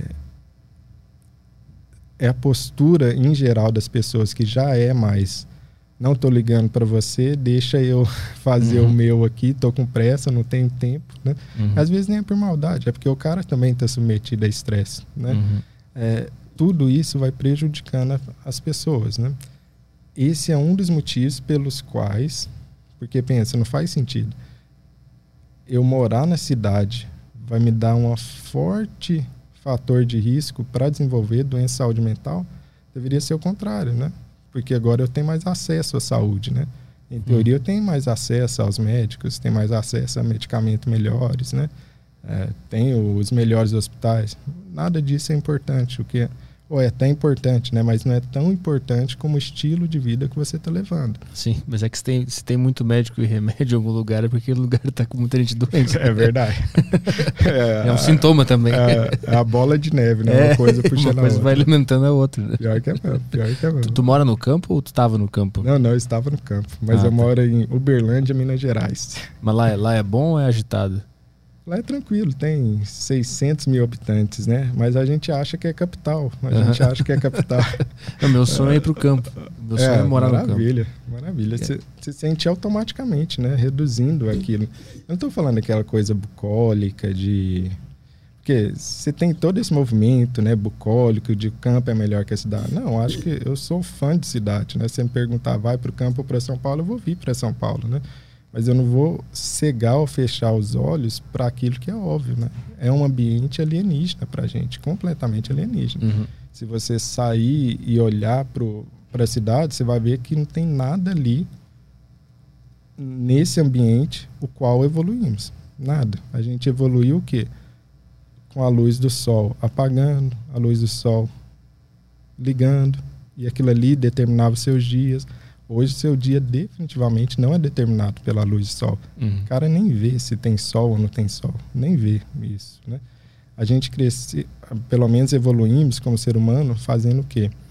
20, 30 quilômetros por dia, no mínimo, de caminhada. Isso aí era normal, ser humano gastar energia. Hoje em dia, você tem que brigar para o cara fazer atividade física. Uhum.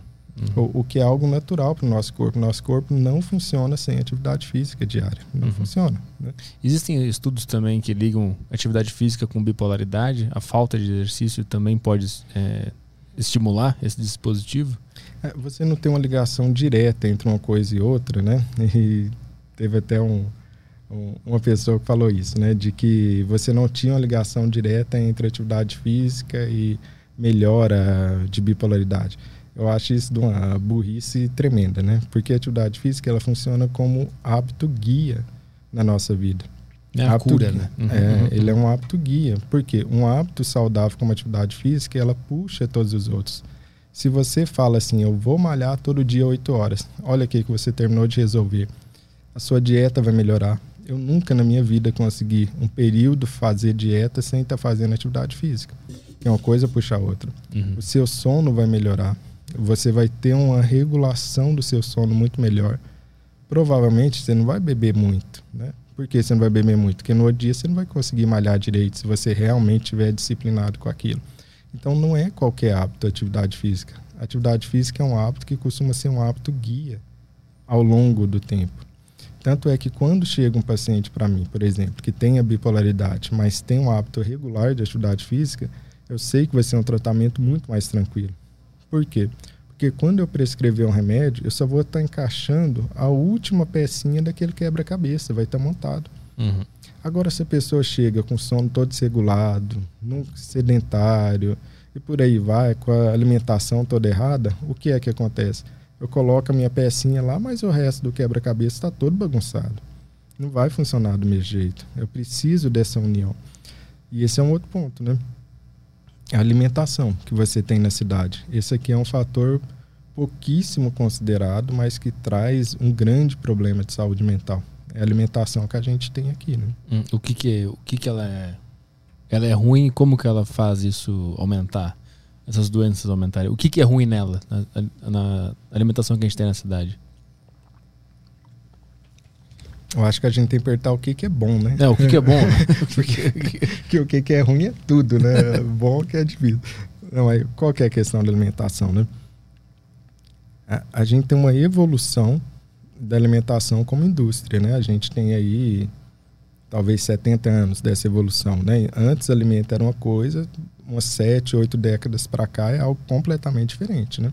Então você tem que pensar no que, que você comeu realmente qual foi a última coisa que você comeu que você não desembalou, que não foi algo é, verdadeiramente natural, da terra mesmo, como você acharia lá no campo, etc. Né? os alimentos hoje são desenvolvidos para que sejam hiperpalatáveis, ou seja, que te dá um raio de dopamina no seu cérebro. Você come um alimento é, industrializado, ele vai lá no seu cérebro e libera uma dopamina. Pô, que gostoso isso aqui, né? Por que, que ele é desenvolvido assim? Ele é desenvolvido assim porque tem uma indústria por trás que quer que você compre novamente aquele alimento. É isso que ela deseja, né? Ah, ela é imoral, ela é péssima. Não, é, ela, ela é isso, né? não é nem imoral nem amoral, né? A, a, indústria quer isso, ela não quer que você seja saudável, ela quer que você compre produto dela e tenha mais lucro para os acionistas. É isso o objetivo dela. Uhum. Ela não, nem disfarça isso, né? Você vai olhar um relatório de uma indústria de alimento na bolsa, não vai estar escrito nosso objetivo é que os consumidores sejam mais saudáveis. Não, não tem isso. Esse objetivo é seu, o objetivo dela é vender. E se você é alguém que é dono de uma indústria de alimento, o que, que você quer? O alimento que dê o maior high possível de dopamina para que você fique viciado naquilo ali. É claro que não é viciado igual na heroína, mas tenta retirar o açúcar. Né? Uhum. Quem já tentou retirar o açúcar percebeu que ficou com sintoma de abstinência. O cara fica mais irritado, o cara fica desconfortável, é difícil fazer isso. Por quê? Porque estamos condicionados por esses alimentos hiperpalatáveis. E eu preciso retirar isso, inclusive na bipolaridade. É um dos tratamentos da bipolaridade. Eu comer com baixa, baixo carboidrato, evitar os alimentos industrializados, evitar os alimentos hiperpalatáveis. Esse é um ponto essencial, essencial. E para todo mundo que queira ter saúde mental. Você não pode, ou se você quiser comer, sei lá, um, um sanduíche qualquer, se você quer desembalar um doce, tudo bem, mas que seja uma vez na semana. Se você fizer isso todo dia, pode ter certeza que isso está prejudicando seu cérebro. Seu cérebro é parte do seu corpo. E esses alimentos, esse junk food, esse fast food da vida, eles estão prejudicando imensamente seu cérebro e levando a depressão, levando a piora de sintomas de bipolaridade. E aí vamos até, até voltar lá naquele mecanismo, né? Você lembra que eu te falei que um dos mecanismos da bipolaridade é um aumento do estado pró-inflamatório. Né? Então, a inflamação das citocinas aumenta. O que, que esses alimentos fazem no seu corpo? Além de você ganhar peso, que já é um estado inflamatório, eles também vão levar a esse estado pró-inflamatório no seu cérebro. Então, o que você come está diretamente ligado à sua saúde mental. Uhum. Ah, Renato, então como que eu devo comer? Cara, se você não, se você já evitar as coisas hiperpalatáveis. O que, que é hiperpalatável? Você achou gostoso demais? É provável que é hiperpalatável. né? A pizza. pizza, é, é, açúcar, tudo que tiver muito açúcar, você vai querer. Seu cérebro quer aquilo. Né? Uhum. Né? É, refrigerante, que também tem muito açúcar. Né? Você deve evitar isso. Não precisa nunca mais comer, mas vai com calma, né? Uma vez na semana, sei lá, qualquer coisa uhum. do gênero, né? e tentar a coisa mais natural possível, né? como você comeria lá no campo. Né? Uhum. Lá no campo provavelmente não vai ter tanto coisa para você desembalar. Sim. Né? Uhum. Quanto uhum. mais você está desembalando, pior você está ficando. Numa cidade corrida, isso é mais complicado. Né? Imagina o cara em São Paulo. Ele não vai ter. É, a maioria das pessoas, né? não todas, é claro, mas será que ele vai ter tempo ali de cozinhar uma comida mais natural, né? Ou será que ele vai desembalar o dia inteiro, né? Desembarra uma barra de cereal, desembala um doce, né? Uhum. Tá estressado, toma, toma um refrigerante, né? Uhum. Qual, qual, é a maior dificuldade em tratar alguém com, com bipolaridade? Que eu tô, eu tô imaginando assim, o, o, cara chega lá, fala contigo, tu confirma que o cara eh, pode ter bipolaridade e começa o tratamento. Como é que tu não, não é essa palavra, mas vou usar ela. Como é que tu confia que o cara vai seguir o tratamento se ele está com, com essa doença e ele pode ter uma mania ou uma depressão e aí tomando o cara tomar um remédio todo dia, ele tem que criar uma rotina, né? Como é que tu confia que um cara que está nessa situação vai conseguir se, é, seguir um tratamento?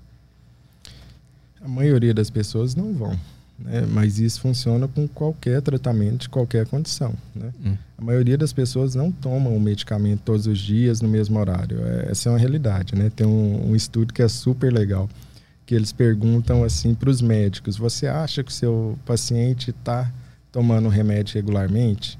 Eu não lembro exatamente dos números, mas vamos supor que ele falou, ah, sim, 80% está tomando, né? Aí pergunta para o paciente, ah, você está tomando regularmente? Ah, uns 60%. Só que eles colocaram o chip na, no potinho do remédio. Então eles uhum. sabiam exatamente quantas vezes que abriu, quantas vezes que tirou o remédio, né? 20, 30% estava tomando remédio todos os dias, né? Então já é natural do ser humano não tomar o remédio todo dia no mesmo horário. Então, quem faz isso já está na frente. Uhum. já está na frente. A maioria das pessoas não vai fazer isso. Né? Na bipolaridade, você tem esse desafio também, obviamente, como em qualquer outro, né? E você tem um processo de negação do diagnóstico, porque a maioria das pessoas, não são todas, não aceitam isso, né? Ah, você tem bipolaridade. Ah, será que é mesmo? Será que não? Ela vai passar por um processo de negação, depois um processo de aceitação, para finalmente aderir verdadeiramente ao tratamento. Na maioria das vezes isso não vai acontecer de uma só vez. É um processo, é um trabalho contínuo. E que inclusive a psicologia ajuda muito nesse momento, que é a terapia, né, com o psicólogo. O psicólogo pode ajudar demais nesse processo de aceitação e de adesão ao tratamento, uhum. que muitas vezes não é simples e não é rápido. Às vezes vai demorar anos até chegar nesse processo de adesão Outras vezes vai demorar pouco tempo, às vezes uma semana, às vezes um mês. Né? Uhum. Então é um processo de paciência e de trabalho contínuo. Mas definitivamente não é algo que comumente vai acontecer do dia para a noite. Vai ser um processo. Quais são as principais é, características que a pessoa. Alguém está ouvindo isso aqui agora e pode estar pensando: será que eu tenho isso? Será que eu não tenho? Ou tem alguma coisa atrapalhando na vida dela, ela não consegue entender o que é e tá ouvindo o nosso papo e tá achando que pode ser isso. O que, que a pessoa tem que ficar atenta para saber se pode ou não sei se é procurar um, uma ajuda? É, eu acho que primeiro, é, a questão de analisar a própria família vai te dar uma dica grande sobre a bipolaridade ou não. Né? Então você pensa sobre a sua família, se existem aquelas questões que a gente conversou. É, segundo, pessoas com depressão na vida repetidas, precisam fortemente considerar sua bipolaridade. É, esse é um, um grande, talvez, vácuo que ainda exista para a gente. Né? A pessoa começou a repetir demais depressão, ela precisa considerar isso como bipolaridade e investigar. Às vezes, nessa investigação, vai estar tá lá que não é. Não é bipolaridade nem nada disso. Porém, muitas dessas pessoas aqui vão acabar descobrindo que, na verdade, são bipolares começou a repetir depressão demais, fica atento. E o que, que é repetir depressão demais? Três, cinco depressões na vida. Né? Começou depressão ser demais, fica atento. Por que, que eu falo isso? Porque a maioria dos bipolares vão estar nesse nesse vácuo aqui, onde que até procuraram tratamento, mas foram diagnosticados como depressão ou como transtorno de déficit de atenção e hiperatividade. Uhum. Porque, em geral, a depressão na bipolaridade, ela, ela tende a ser mais sofrida, tende a ser mais grave. E com isso a pessoa acaba procurando, mas não recebe o diagnóstico correto. E, e quantas pessoas, qual porcentagem das pessoas com depressão repetida, na verdade, são bipolares? Fizeram um estudo, se não me engano, na Austrália, bem legal, que pegaram o quê? 100 pessoas ali com o diagnóstico de depressão. Aí era depressão não de bipolaridade. E falaram: vamos acompanhar esse pessoal 10 anos para ver quantas dessas pessoas na verdade eram bipolares e quantas que não eram. No final de 10 anos, qual o resultado? 48%. Metade daquelas pessoas que no começo recebeu o diagnóstico de depressão, na verdade eram bipolares, quando você olha 10 anos para frente. Então, tá aí a primeira grande dica. Depressão começou a repetir na vida de alguém, precisa pensar em bipolaridade. Ou investigar isso, investigar isso, né? Outro ponto é irritabilidade. Se a pessoa for muito irritada, a flor da pele, irritabilidade não é normal. A gente precisa parar com essa ideia de que ah, ele é irritado, ele é desse jeito, é o jeito dele. Não existe ter jeito, personalidade irritada, não existe isso. Irritabilidade é um sintoma. A irritabilidade, ela gasta demais da nossa energia do nosso cérebro para que ela seja natural. A natureza não ia fazer isso. É, é muito, é um processo fisiológico muito complicado ficar irritado. Você pode ver que depois de ficar muito irritado, o que acontece? Você fica cansado, você uhum. fica tenso. Por quê? Porque é algo desgastante. Não existe isso. Se a pessoa está irritada o tempo todo, tem que considerar que aquilo ali é um sintoma e procurar ajuda. E esse é o sintoma mais comum da bipolaridade. Não é tristeza, não é alegria. É irritabilidade. É outra dica que fica muito importante. A, a tua natureza não ia gastar tanta energia à toa, né? Por ah, alguma não. coisa que não vai te dar nenhum resultado depois, ficando irritado, né? Isso é uma. Irrita, irritação é uma coisa estranha, né? Porque qual é o, o, o objetivo da, da irritação? Ela existe por algum motivo uhum. dentro da gente, né? Uhum. Se defender do que, eu não sei. Mas ela acontece em momentos que não precisaria gastar toda aquela energia, né? É isso? Exatamente, é exatamente. E na bipolaridade é o sintoma mais comum, mais comum de longe, né? Uhum. É, mesmo essa fase que eu te falei da mania, né? Que é a fase fogão, que eu costumo chamar, é, as pessoas acham que é euforia, alegria, né? Mas isso acontece na mania pura. Quando você vê a mania mista, é, que já é um detalhe, o que acontece? A pessoa está agitada, está inquieta, está falando muito, mas ela está irritada, agressiva, hostil, é, ela está se sentindo mal para baixo, mais agitada, inquieta. Então quer dizer que não é só euforia. Pelo contrário, você vai encontrar muito mais irritabilidade. Uhum. E outro ponto também, impulsividade. Se a pessoa for muito impulsiva, seja em que campo for, mas se for muito impulsiva, precisa desconfiar de bipolaridade. Então, a pessoa é depressiva, mas ela é impulsiva ao mesmo tempo.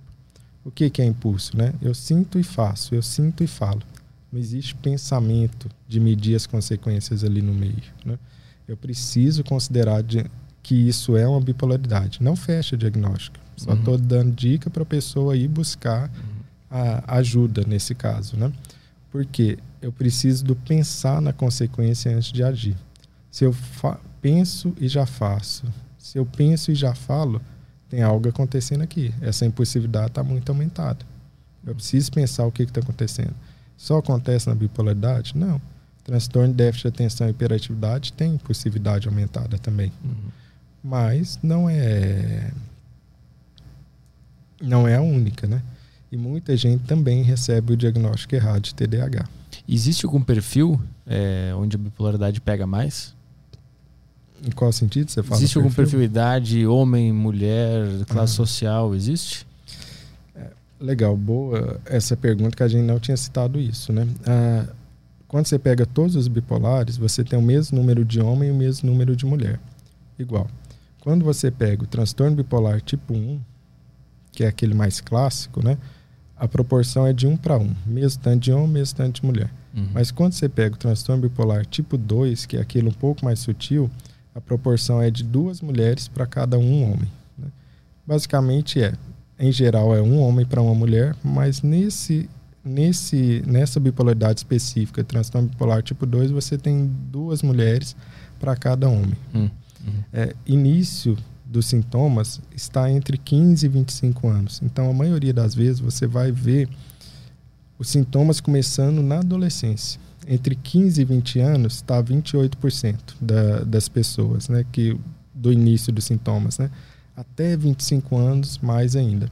A bipolaridade pode abrir quadro em qualquer momento, mas essa esse momento aqui, final da adolescência, início da idade jovem adulta, ele é o mais perigoso. Uhum. Para isso é o que eu mais tenho que observar. Mas ela também se manifesta diferente no, no, em homens e mulheres, que eu estava vendo um vídeo teu que tu fala que em mulheres é, tem uma, alguma coisa diferente, né?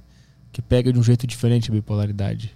É, é que a questão aí da, da mulher é que ela tem um, alguns desafios a mais, principalmente ligados à oscilação do hormônio sexual, né?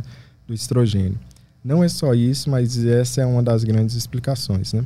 Então, o estrogênio ele é um hormônio sexual feminino, né, responsável pela ovulação, responsável pelo, pelas características femininas da mulher, né? Não é só a mulher que tem, o homem também tem, mas em uma quantidade muito pequena, né? O que, que acontece com esse estrogênio? Na TPM, então todo ciclo menstrual, vamos supor que você tem um ciclo menstrual de 28 dias. Cinco dias antes do primeiro dia da menstruação, que é a famosa TPM, o estrogênio cai. E a mulher bipolar pode ter muito mais sintomas de irritabilidade, hostilidade, alteração de humor. Tipo um catalisador. Um catalisador. Hum, né? entendi. Que ela caiu. Outro momento é o pós-parto na mulher. E aí eu tenho o que no pós-parto da mulher?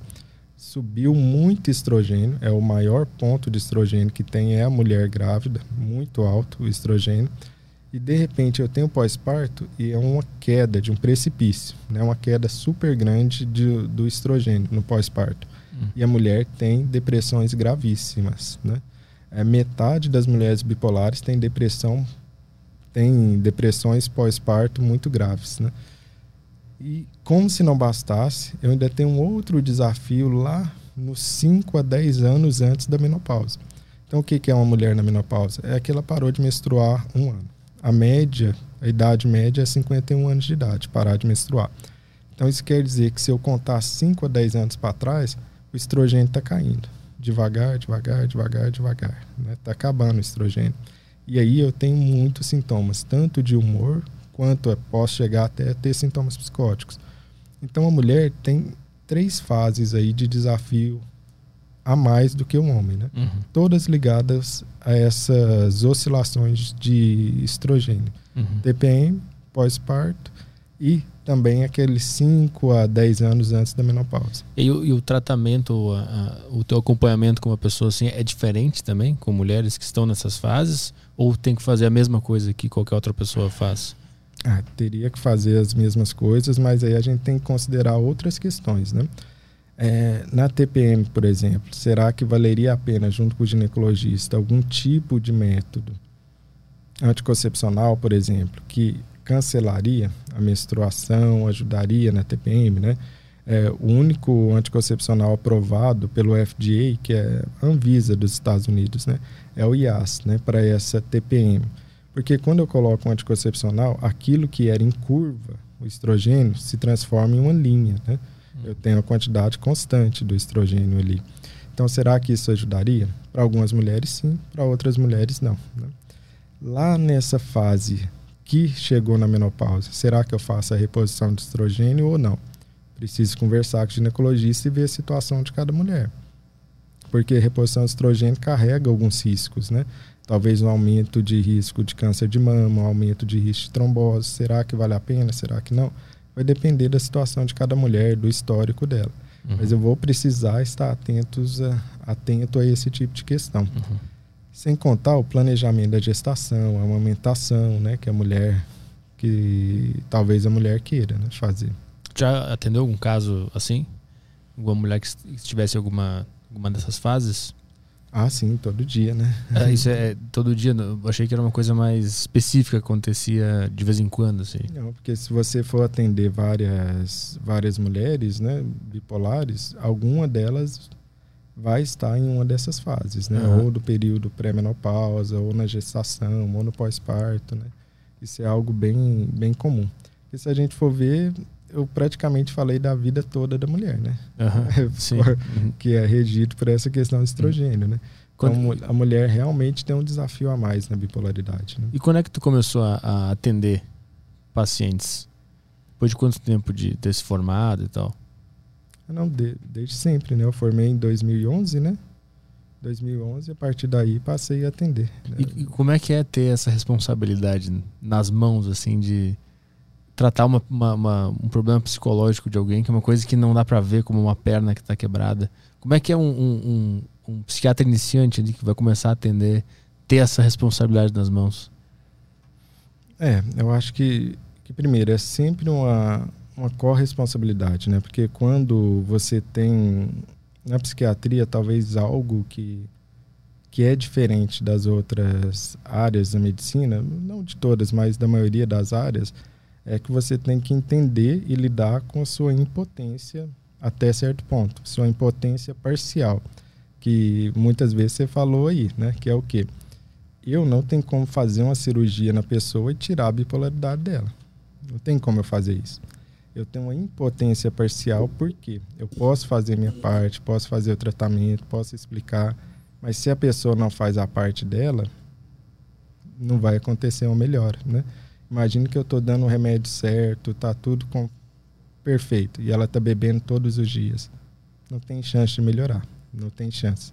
A gente vai ter que criar uma relação, um vínculo de co-participação, de relacionamento ali, de confiança, para que as duas partes vão caminhando junto, né? estejam caminhando juntos, para a pessoa melhorar. Só que isso pode ser muito angustiante para o médico, né? Você não tem aquela coisa que o cirurgião tem, que você vai lá e resolve, né? Uhum. Então, o cirurgião tem isso, né? Imagina que você está com uma pinta lá, que é uma neoplasia. O cara vai lá, tira, você não precisa fazer nada. Você deita na cama, ele tira, ele resolveu o problema. Uhum. Acabou uhum. o problema, né? Na psiquiatria não existe isso, né? Você tem que criar uma relação, um vínculo para que a outra pessoa também faça a parte dela, né? E nem sempre isso é fácil, porque a, a percepção, os sentidos, o pensamento, o comportamento da outra pessoa pode estar alterado. Então, se eu estou falando com alguém que está fora da fase de humor, né, de depressão, de mania, já é difícil. Né? Já é difícil a gente é, motivar alguém a comer bem, ou pelo menos comer melhor, uhum. a ter sono regular, a fazer atividade física, a gerenciar melhor o estresse da sua vida. Né? Imagina a dificuldade que você vai enfrentar quando a pessoa está deprimida, onde a energia dela está muito baixa. Né? Uhum. Ou numa fase que ela tem mania, onde a energia está super alta. Né? Mas para isso que tem essa relação, né, tanto com a pessoa quanto com os familiares, né?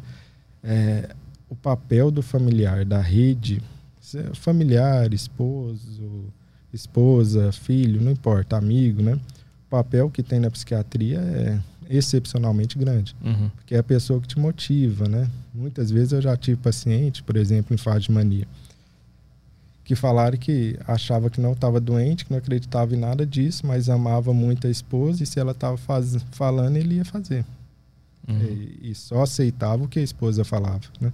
O que está acontecendo ali? É um vínculo ali de amor que está salvando a pessoa. Né? Uhum. E isso daí é todo dia. No consultório tem isso. Né? A pessoa é salva por esse vínculo de amor mesmo que ela tem.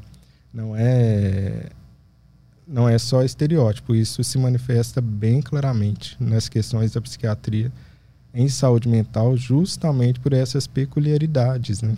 Da pessoa está doente, precisa de tratamento, mas ela não reconhece que está doente. E aí vai ser eu, um médico que ela nunca viu, ou vai ser a esposa que ele ama e confia? Provavelmente ele vai acreditar mais na esposa. E quando a pessoa é sozinha, como é que tu faz? É um grande problema, é um grande problema, né?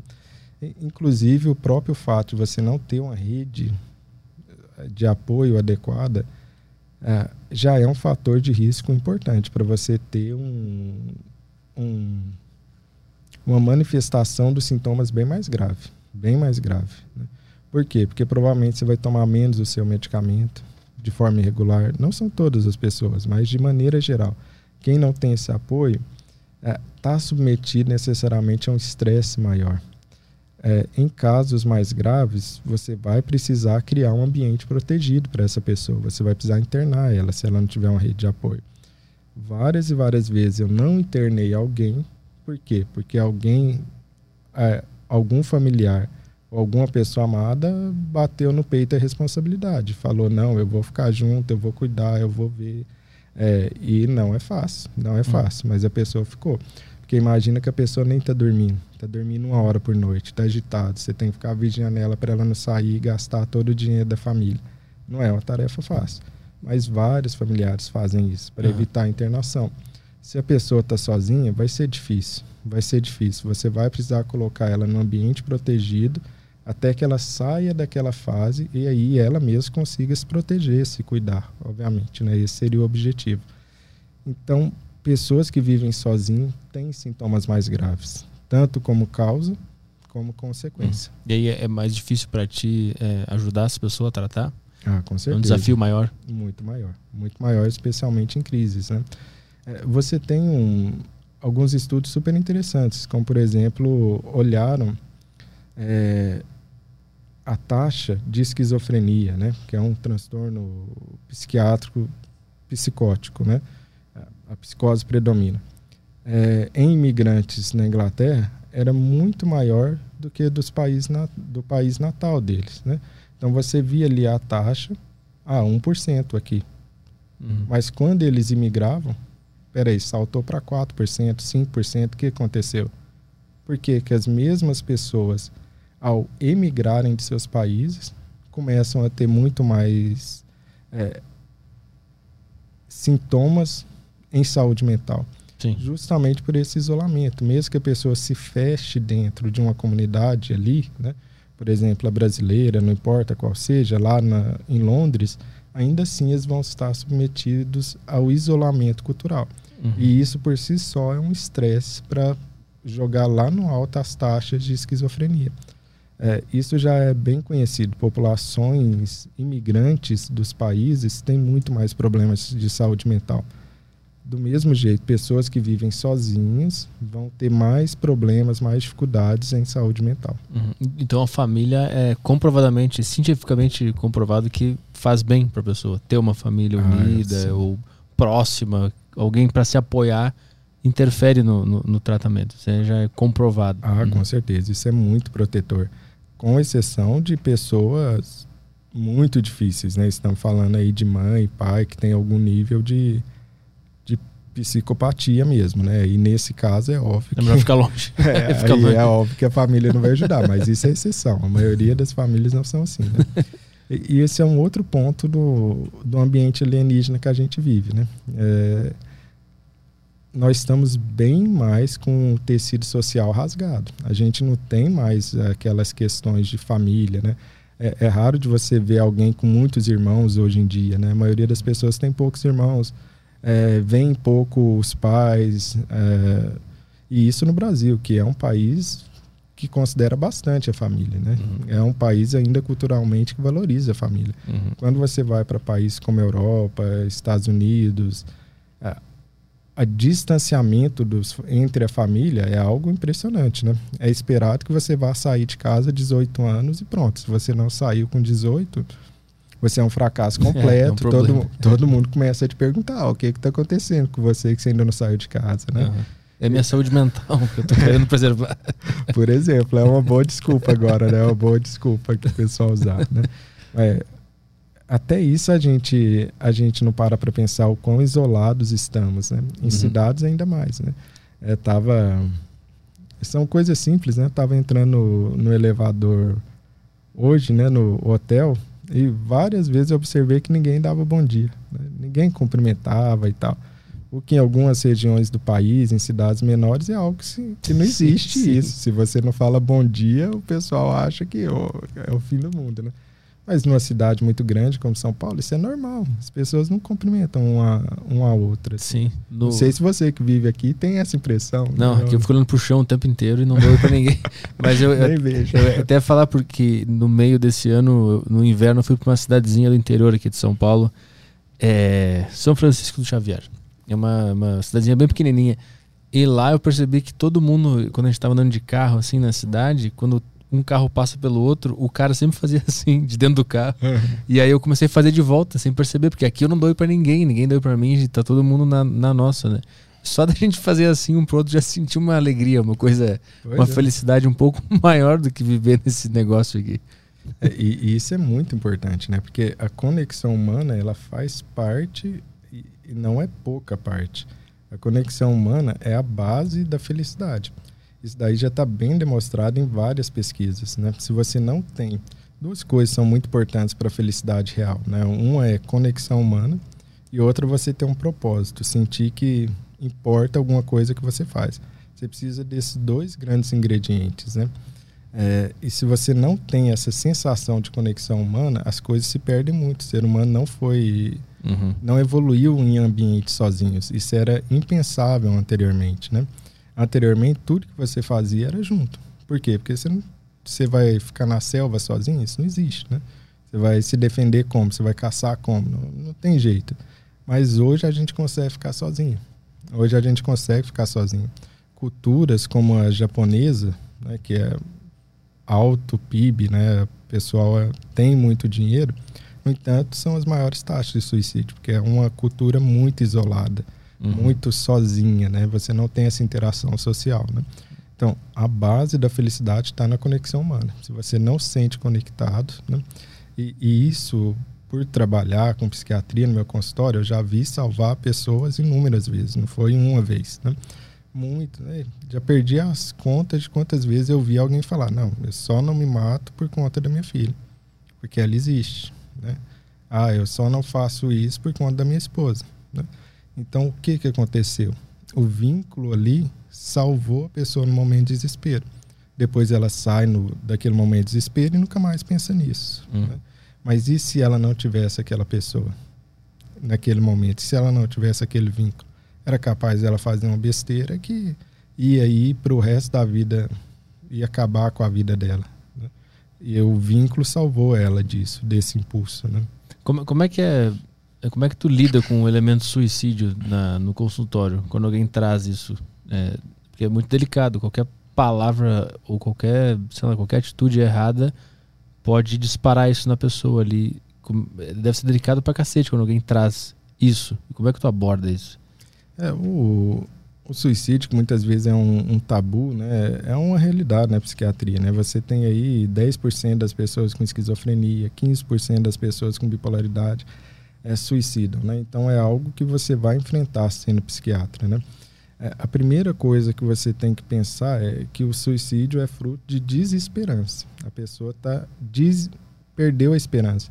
Porque o ser humano vive de esperança. Se você está numa situação muito ruim e você acha que aquela situação vai acabar e vai melhorar, você aguenta aquela situação.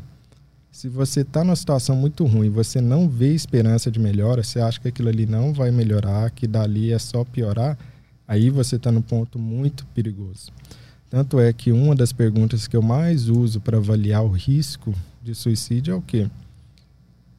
Você tem esperança de que isso vai passar? A maioria das pessoas vai falar: não, é, tá ruim demais, mas eu tenho esperança que vou melhorar, em algum momento eu melhoro. Quando a pessoa diz que não tem esperança, aí você tem um ponto delicado e um ponto difícil, que você vai precisar proteger aquela pessoa de alguma maneira, né? Ou chamando os familiares, né, para acolher e dizer do risco que aquela pessoa está correndo.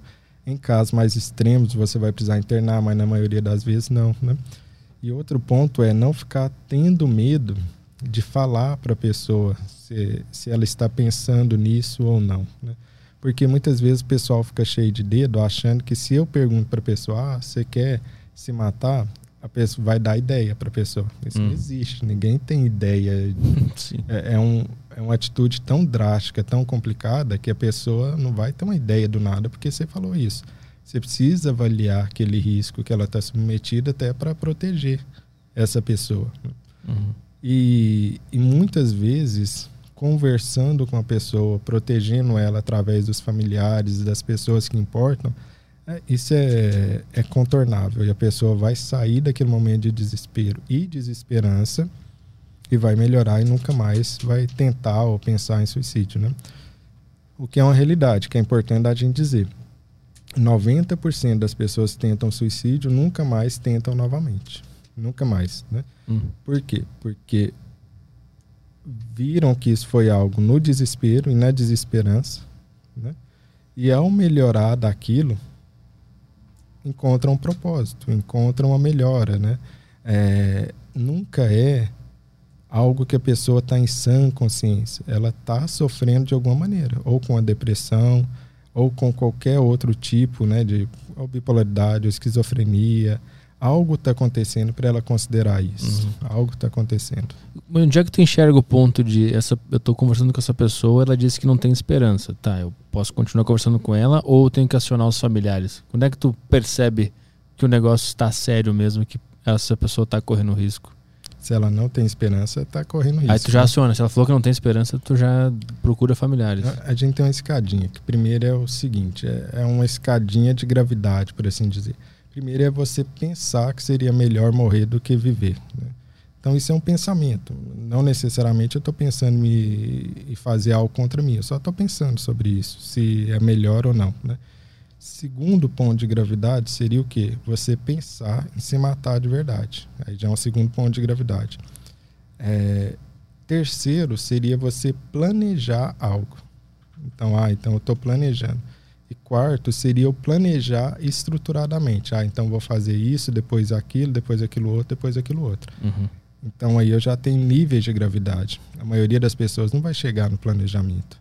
Mas se eu tenho planejamento e a pessoa não tem esperança, eu vou ter que, que atentar, abrir os olhos, né? Outras questões também a gente sabe que é fator de risco, né?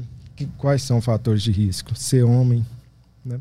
Mulheres tentam muito mais do que os homens, mas os homens se matam muito mais. O que que justifica isso? Porque com o número de tentativas aqui é maior e aqui é ao finalizar é muito maior entre homens.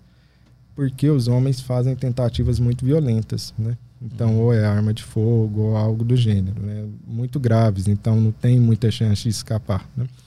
É, de maneira geral. Então, o principal fator de risco, ser homem e o uso de álcool. A imensa maioria é, existe o uso de álcool junto, né? É, talvez para retirar os freios, né? Talvez para retirar as inibições, né? Ou o impulso aumentar. E, e terceiro ponto seria se já tentou antes. Essa é uma grande ilusão que as pessoas têm, ou um desconhecimento que as pessoas têm de quem quer realmente faz, né? Isso é uma bobagem.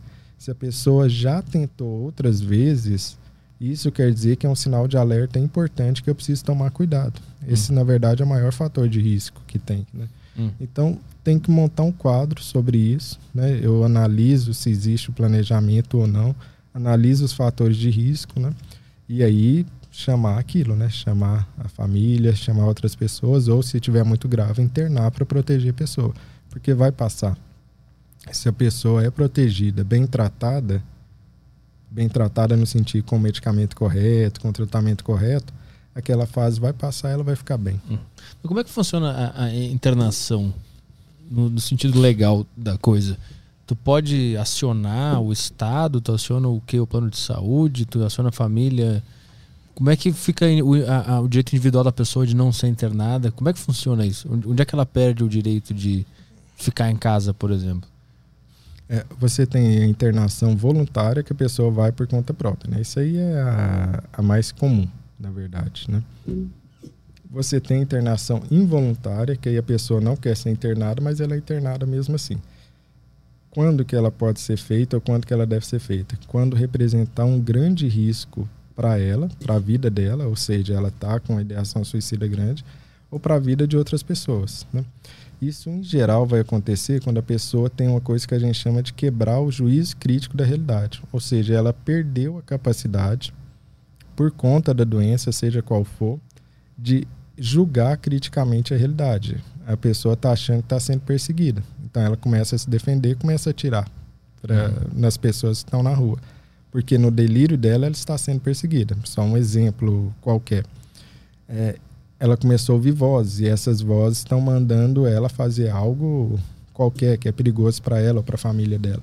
Então, quando ela quebra com o juiz crítico da realidade, aí outras pessoas têm que tomar a decisão por ela. Porque agora ela não está capaz temporariamente de tomar decisões na sua vida ela está se colocando em risco e está colocando em risco as outras pessoas. Para fazer uma internação involuntária, você precisa do médico psiquiatra dar o relatório falando que precisa, que é necessário uma internação involuntária e dos familiares, um familiar pelo menos, concordar com isso. Então aí o familiar concorda, a pessoa é internada. Assim que ela retoma o juiz crítico da realidade dela com o tratamento, aí ela pode decidir se ela vai ficar internada ou não, uhum. quando aqueles sintomas vão embora. E você tem internação compulsória, que aí é o juiz que manda internar. Né? Por alguma situação qualquer, aquilo ali foi para um processo legal é, e o juiz falou: não, precisa internar. Claro que o juiz vai se respaldar com o laudo do médico psiquiatra. Ele vai pedir para o médico psiquiatra ir lá analisar, o médico vai falar: é, realmente tem um risco muito grande uhum. e ele vai ser internado. Já passou por alguma dessas de chegar em juiz? Ah, por todas, né? Já passou por todas, todos esses tipos sim, aí já. Sim. É porque, em geral, a internação compulsória ela é pedida pelo familiar, né? O familiar ah. vai lá no juiz e fala, ó, oh, preciso internar essa, essa pessoa, né? Como eu já fui perito na área de psiquiatria forense, né? Então, hum. eu já vi todas essas, essas situações, sim. Como é que era esse trabalho de, de perito na, na área da psiquiatria? É, a,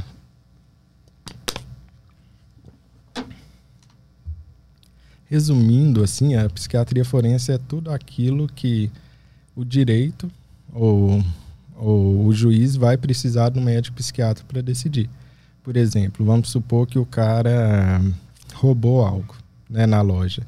E aí ele fala: Não, eu sou bipolar, eu estava em, em episódio de mania. O juiz não sabe psiquiatria, obviamente. Então ele vai indicar um perito para falar: Ó, realmente ele estava aí com a. estava alterada a mente dele e esse roubo ele não queria fazer, era sintoma. Aí o perito vai decidir, vai entrevistando a pessoa, vai decidir o quê? Se existe um juízo crítico da realidade, se ele entende o que é certo e o que é errado ali, né? E se existe uma capacidade de seguir o certo e o errado. São duas coisas diferentes, né? Uhum. Primeiro eu tenho que entender se é certo ou errado, eu tenho que ter essa compreensão e depois eu tenho que conseguir me segurar de acordo com o que eu acredito, né? Uhum. Então são dois pontos que o perito vai precisar avaliar numa situação como essa. Aí imagina que ele realmente estava numa fase de mania. Aí o juiz, obviamente, não vai mandar prender ele, uhum. né? Por quê? Porque ele não estava dentro é, com um juízo claro dele, não era ele, né? Não foi por querer que ele uhum. fez isso, foram pelos sintomas, né? Aí vai ser outro tipo de conduta que o juiz vai tomar. Mas para isso ele precisa do psiquiatra, né? Quanto tempo tu ficou nessa, nesse trabalho? Ah, uns dois, três anos por aí. Teve algum caso que, que, que, te marcou? Tu conversava com, com, com o cara que tá sendo julgado cara a cara, né? Tu ia ter que falar lá com a pessoa. sim, sim. E como, como é que era? Teve algum caso específico que foi interessante? É, até que teve, mas eu não posso falar desse, porque esse é muito é muito claro qual que foi, né? Esse no. Esse domínio é, público. É. É, esse todo mundo saberia o que, que é, mas não tem, jeito, esse não tem jeito, né? Mas assim, é, em geral é um trabalho que eu fiz por pouco tempo, porque é, tem algo ali que, que é difícil, né? Porque você não tem uma parceria entre você e a pessoa do outro lado da mesa, né? Muitas vezes a pessoa do outro lado da mesa está tentando te enganar ou mudar de alguma maneira, né, a sua a sua percepção para o próprio bem dela, né? Então imagina que tem um cara que é traficante, esteja lá preso e falou que não, isso aí é por dependência própria. Ele vai tentar me convencer que é dependência própria. Então uhum. você vê como a relação não é de parceria necessariamente Sim. entre você e a outra pessoa. Então né? um investigador, né? É, muito mais para esse lado, né? Uhum. Enquanto no consultório com o seu paciente é uma relação de parceria. Vocês dois querem a mesma coisa, né? Você quer que ele melhore, né? Uhum. É, ele, em teoria, não vai ficar te mentindo ou Sim. tentando te enganar, porque não é do interesse dele isso, uhum. né? Ele quer melhorar, ele buscou ajuda para melhorar. Nos... Por isso foi, um, foi algo que eu fiz por pouco tempo. E nesses casos, 100% do, do, dos acusados queriam te provar que eles tinham o problema, né? Sim, Nenhum queria é, provar que não, né? Todos queriam provar. Não, alguns não. Alguns já falavam de cara, não, é, é minha mentira. quinta vez mesmo. Isso aí é desse jeito, né? Só estou usando o tempo do Estado aqui. Pra... É, já falava de cara. Mas, mas outros não. Outros tentavam enganar de alguma maneira, né? E, e tiveram uns que o caso era real mesmo? Que o cara tinha algum problema? Com certeza. Isso tem, isso tem, com certeza. Apesar de ser um ponto que é importante de lembrar, né? Que apesar de poder acontecer de alguém um surto psicótico, de alguém com bipolaridade ou com esquizofrenia durante um surto muito grave, venha agredir outra pessoa, essas pessoas são muito mais sujeitas a serem vítimas de um crime do que cometer crime. Hum. É, esse é um grande preconceito, né? De achar que a pessoa que tem a bipolaridade ou com qualquer tipo de problema de saúde mental vai ser violento ou agressivo. É um medo já enraizado na nossa cultura, né? Quando na verdade é o contrário. Elas sofrem muito mais, são muito mais vítimas de agressão do que vão do que vão realmente agredir durante o momento né, uhum. de, de surto. Apesar de poder acontecer, e algumas vezes eu cheguei a ver realmente alguém que estava em surto psicótico e tinha cometido uhum. agressões ou quebrou as coisas todas, né? Uhum. Por aí vai. Mas as pessoas elas são vítimas de agressão por, porque a família não tolera mais aquela pessoa que tem problema ou porque ela sai na rua e faz uma coisa que não, não é socialmente aceita e ela apanha? Em que casos que acontece isso? É, na própria bipolaridade, você tem durante a fase de mania agitada o que? Um aumento de atividades potencialmente dolorosas. Né? Então, você tem um aumento de envolvimento com atividades potencialmente dolorosas. O que, que isso pode ser? A pessoa pode beber muito mais e começar a dirigir. É potencialmente doloroso, né? A pessoa pode estar num bar e começar a paquerar a mulher do outro cara, provavelmente vai tomar uns supapos, né? é, no, no trânsito, a pessoa vai estar muito mais irritada, muito agressiva. Alguém fecha ela e ela já desce do carro e começa a bater no outro, quebrar o carro, né? Sabe-se lá se o outro cara tá armado uhum. e por aí vai. Então você tem um conjunto de impulsividades e de envolvimento com atividades potencialmente dolorosas que uma hora acaba dando problema. Né? Uma hora acaba dando problema. É, por isso que essas fases de mania às vezes passam despercebidas de outras coisas. Muita gente. Isso já aconteceu demais. É, acidente de carro, porque o cara está em mania, na fase de mania, e ele acelera demais o carro, bate o carro, né? Aí ninguém vai falar que foi pela bipolaridade que ele tá com aquele acidente. Uhum. É, não, ele estava correndo demais. É, mas está correndo por quê? Ele estava com uma alteração neurobiológica no cérebro dele que estava levando ele a ficar muito mais impulsivo, muito mais agressivo, muito mais no sentido de hedonismo e acelerou o carro demais. Né? Uhum, uhum. Não foi por acelerar o carro demais, foi a causa base é da bipolaridade. Uhum. Isso é frequente. Não é à toa que pessoas com bipolaridade têm 10 anos de estimativa de vida a menos do que pessoas que não são bipolares. Né? Cara. Claro que eu estou falando a média geral, né? Uhum. Porque não é só porque a pessoa tem bipolaridade que ela vai falecer 10 anos a menos. Não, estou falando que na média geral é 10 anos a menos, com pessoas que não tratam. Quando a pessoa trata, isso uhum. melhora uhum. bastante. Né? Mas essa média ela é menor do que a população normal porque ela se envolve mais em atividade de risco ou porque isso também afeta o organismo da pessoa, o estresse, essa, essas, essas fases, elas deixam a pessoa mais debilitada, a saúde dela, e ela acaba morrendo antes também. É, você tem é, essa é uma excelente de questão disso, né? Eu acho que uma, primeiro por conta da, do aumento de risco que a pessoa está submetida, que uma hora acaba dando problema. Outra pela pelas comorbidades. O que, que é comorbidade? É uma doença que vem junto com a outra, né? Então, sempre quando se fala comorbidade, você está falando de uma doença que vem junto que ocorrem ao lado da bipolaridade. Problemas de tireoide têm uma associação muito forte com a bipolaridade. Obesidade tem uma associação moderada. Né? Síndrome do intestino irritável tem uma associação forte. E doenças cardiovasculares. A grande, a grande questão. Nós falecemos hoje em dia, a maioria das vezes, por doenças cardiovasculares. Né? É, é, essa é a grande causa de morte hoje em dia. Né? Não é mais é, desnutrição, apesar de ainda existir, não é a causa maior. E na bipolaridade, por várias questões que a gente conversou, você tem um aumento de incidência de doenças cardiovasculares. Por exemplo, a obesidade é bem mais comum na, na bipolaridade do que na população em geral, por conta daquele aumento da impulsividade, naquela compulsão alimentar, né? aquela uhum. depressão que a pessoa ganha muito peso, né? Está muito associada à cirurgia bariátrica também. Muitas pessoas que fizeram cirurgia bariátrica são bipolares. Então, tudo isso contribui para que essa taxa, né, para que essa idade média né, de estimativa de vida na bipolaridade seja reduzida em até 10 anos. Uhum. E tem também a própria questão da inflamação, né? do estado pró-inflamatório que a bipolaridade pode causar por si só. Uhum. Mas a gente ainda não tem uma resposta super clara sobre isso. Apesar desse estado pró-inflamatório provavelmente estar envolvido nisso também. Vamos abrir para perguntas aí, Caio? Opa. Vi que a galera tá Bora, mandando aí. Coisa aqui. Uh, vamos lá, vamos de Telegram aqui. Começando com o meu xará aqui, o Caio, mandou... Opa, boa tarde. Minha questão é a seguinte... Quais os riscos de parar um tratamento com remédios antidepressivos na metade? Na metade? Como assim? É, acho que durante o durante o procedimento, durante o é, qual que é a grande questão assim com o tratamento, né? Quando você passa o medicamento, você tem aí é, um planejamento com esse medicamento e é muito comum das pessoas ficarem tentadas de alguma maneira parar com o remédio, né? E isso é mais comum do que a gente imagina. A maioria das pessoas vai tomar mais ou menos o remédio, vai parar o remédio, né? É mais raro você ver alguém que realmente toma todo dia no horário correto do que o contrário. Você corre vários riscos. Ah, por exemplo, para alguém que é bipolar, se ele parar um antidepressivo de uma hora para outra, isso pode levar a piorar os sintomas, dar um, vários efeitos rebotes. Então você tem a maneira correta, que em geral a gente vai reduzindo pouco a pouco por uma determinada porcentagem, que eu só não vou te falar, porque senão você vai tentar fazer isso em casa, né?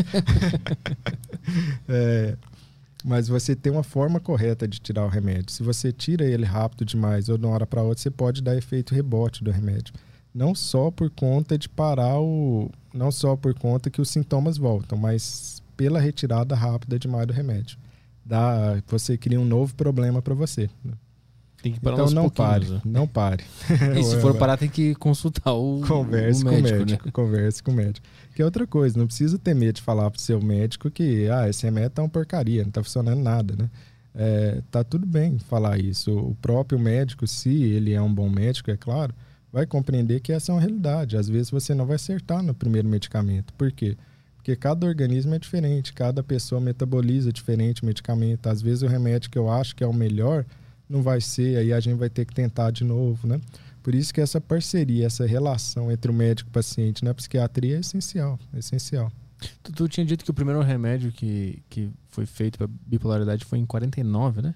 Foi o lítio, isso. Foi isso, né? Antes disso, o que, que o pessoal tentou para curar?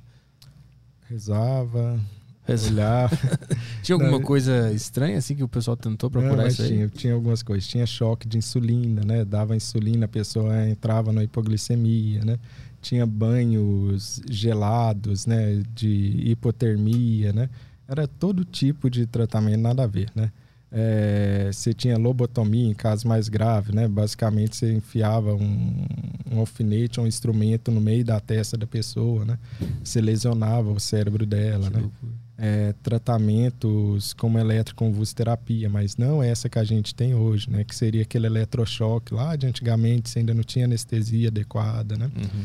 É, a história do lítio é uma história milagrosa, na verdade, né? Ele inaugurou a ideia porque pensa, antes de 1949, toda a humanidade não acreditava que existiam remédios ou possibilidades de remédio para tratar algo que fosse emocional, que se manifestasse de maneira emocional. Né? Uhum. Então, se você vê alguém com esquizofrenia, bipolaridade, depressão, a ideia era que você estava possuído por demônio, ou a ideia era que aquilo ali não tinha cura, que era fraqueza, etc. e tal o lítio veio mudar tudo isso. Eu falo 1949, mas antes disso já existiam relatos de usar o lítio.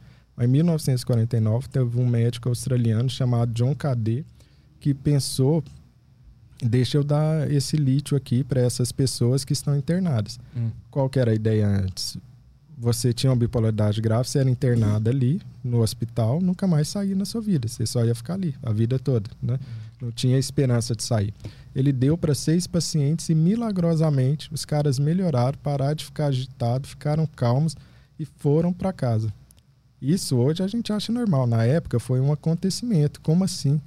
uma pessoa que antes estava dentro de um hospital psiquiátrico foi embora para casa, está vivendo com a família. Uhum. Isso não existia. Isso foi o que inaugurou toda uma era daquilo que a gente hoje acha que é normal de existir remédio para ajudar com qualquer questão que se manifesta em saúde mental.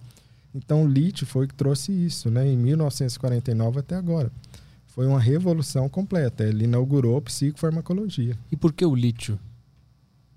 O lítio até hoje a gente não entende muito bem como que ele funciona. A gente sabe de alguns mecanismos que ele funciona, mas são bem complexos. E é um caso à parte, né? Porque o lítio, se for pensar, 1949 até hoje, então é um remédio aí de quê? Que a gente sabe dele há 70 anos e ele ainda continua sendo primeira opção, primeira linha de tratamento na bipolaridade. Qual outro remédio você conhece 70 anos que ainda continua com primeira linha? Né? Uhum. É, o lítio ele é um elemento natural, né? Você vai lá na tabela periódica, ele é o número 3 lá, né? Tá como 3. E ele age de algumas maneiras no nosso cérebro, no nosso organismo, que consegue estabilizar o humor na bipolaridade, principalmente essa fase agitada. Não é para todo mundo, não é para todo mundo, porém consegue, né? Na época você tinha até historiazinhas, anedotas, né, de que tinha certas regiões no sul da França que tinha muito lítio na água. E como não tinha remédio na época, eles levavam essas pessoas para essas regiões e elas davam uma melhorada. O cara dava um mergulho e voltava bem. É, voltava melhor, né?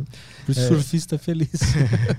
é, é, claro que na época eles não sabiam que era pelo lítio, né? Mas foi a partir daí que começaram a pensar sobre isso. Ah, né? tem o, o lítio veio com essa importância. O Kurt Cobain também, né? Ele até o Kurt a música, Cobain né? Tem, a... lítio, né? Porque ele era bipolar, né? O Kurt Cobain é um bipolar clássico, né? É. Que ele começa na adolescência, recebe o diagnóstico errado de transtorno de déficit de atenção e hiperatividade, né? Aham.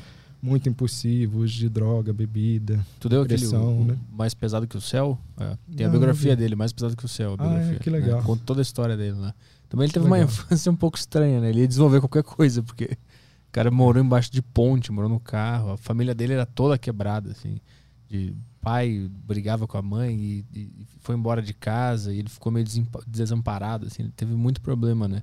Que desencadeou tudo isso aí.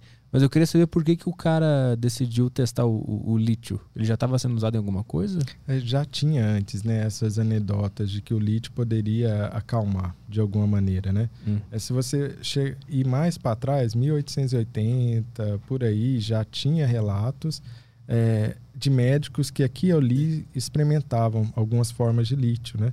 Ele não foi o primeiro a pensar no lítio, né? Você já tinha relatos de que aqui e ali, ó, será que esse lítio aqui não funciona e tal? Ele tentou botar à prova, né? É, ele foi o que provou que isso acontecia, mas outros já tinham tentado de alguma maneira. Uhum. Mas assim, teve um problema, né? Teve, Hum. é, a história não é tão bem sucedida assim. Depois ele tentou dar doses maiores de lítio, né? E quando ele tentou dar doses maiores de lítio, a pessoa intoxicou e morreu no próximo experimento dele. Hum. Aí eles descobriram que o lítio tem um intervalo terapêutico ideal, entre 0,8 e 1,2. Se você passa demais no sangue, né? Se você passa demais dessa dose, a pessoa fica intoxicada. Então, o próximo experimento dele foi um fracasso, né? Aí ele voltou, ele voltou a dose para uma dose menor e viu que funcionava Ele- doses menores. Né? pensou assim que funcionou, então toma um monte aí. Tomou. Exatamente. E não deu certo. Vê mais uma aí. Tem a próxima aqui que é do Alexandre. Ele mandou: hum, Boa tarde, doutor Renato. O uso de psicoativos como cogumelos alu- alucinógenos no tratamento de transtornos psiquiátricos é levado a sério hoje em dia no meio científico ou ainda é um tabu? É, não para bipolaridade, né? Na bipolaridade a gente não tem nenhum estudo em relação a isso, né? Mas tem sim uma vertente da psiquiatria hoje em dia que está estudando algumas questões para ver se não melhorariam, né? Algumas é, algumas condições na psiquiatria, né? Um exemplo disso seria a ayahuasca, né? Ayahuasca, é, o santo daime, né? Como alguns chamam, né? Que é estudado para depressão. Mas aí, quando a gente vai falar desses alucinógenos, dessas substâncias psicoativas, a gente tem que entender o que, que a gente está falando, né? A gente tem que entender que você não está falando da ayahuasca. É algum, alguma substância que está dentro da ayahuasca que em determinada dose funciona. Veja bem, eu terminei de dar o exemplo do lítio. O lítio o cara deu para o outro, melhorou. Foi uma maravilha, um milagre. Ele deu um pouco mais, e o que aconteceu? O pessoal morreu. Então a diferença entre remédio e veneno é a dose. Então eu preciso de isolar dentro da substância o que, que é bom, eu preciso decidir qual que é a dose segura. E é isso muitas vezes que as pessoas não entendem. Elas olham um estudo de canabidiol, por exemplo, e o estudo de canabidiol está provando que é bom para ansiedade e falar, ah, então vou fumar maconha que é bom para ansiedade. Não, peraí, vamos com calma, né? A maconha tem 4 mil substâncias, lá tem o THC que faz o contrário disso. E se você isola só os cana canabidiol mesmo e deixa ele puro, que é algo bem caro de fazer, aí sim você tem o canabidiol que é usado nos estudos e mostra que realmente funciona para ansiedade. Tem lá vários estudos mostrando isso, né? Vai sair fumando prensado aí. É, Compra agora o cara vai fumar prensado lá do Paraguai, não, não vai funcionar isso, né? Tem que ser os que tem aqui no Flow. É, isso aí. Quer tratar alguma coisa? Vem pro Flow. Eu não sei Mande de nada. Aqui é o puro, é o puro do puro, os mais caros possíveis. Diretamente da Califórnia. De partir para a próxima aqui, o João mandou. Boa tarde, doutor Renato. Ah, há uns dois anos eu conheci um cara que os amigos de longa data dele diziam que ele era sociopata, mas para mim o cara era normal. Minha questão é: qual a diferença entre sociopata e psicopata e como identificá-los? É, o, o que você tem na psicopatia em, em si, né? É, na verdade, o termo que você teria para isso é transtorno de personalidade antissocial. É isso que está ali oficialmente no diagnóstico, né? Mas resumindo, o que seria um psicopata? É alguém incapaz de empatia pelo outro. A partir disso daí, você vai deduzir todas as outras questões. O que é empatia? É eu me colocar no lugar do outro. Essa é uma capacidade humana super importante. Se eu sou incapaz de me colocar no lugar do outro, eu começo a objetificar o outro. As outras pessoas nada mais são do que meios para eu conseguir algo. Né? Então eu vejo alguém, eu falo, nossa, como que eu posso usar essa pessoa para conseguir o meu meio, é, o meu objetivo final, né? Então a pessoa não sente amor verdadeiro, ela só sente posse pelo outro, né? Ela não tem remorso ou culpa. Do mesmo jeito, você não tem remorso, você jogar uma caneta na parede, né? Você não vai ficar, nossa, coitado da caneta, né? O, o psicopata faz isso com o ser humano. Ele objeti, objetifica o outro ser humano e não tem culpa, não sente remorso pelas outras questões, pela base, né? E aí tem uma ilusão de que psicopatas são serial killers ou violentos. Não, isso aí são mais os psicopatas mais burros mesmo, né? Você tem vários aí pessoas que são psicopatas e estão no Congresso Nacional ou estão é, são CEOs de empresa, né? Você tem vários estudos mostrando que as pessoas que chegam no, nos cargos mais altos das, da escala corporativa têm alto grau de sociopatia, né?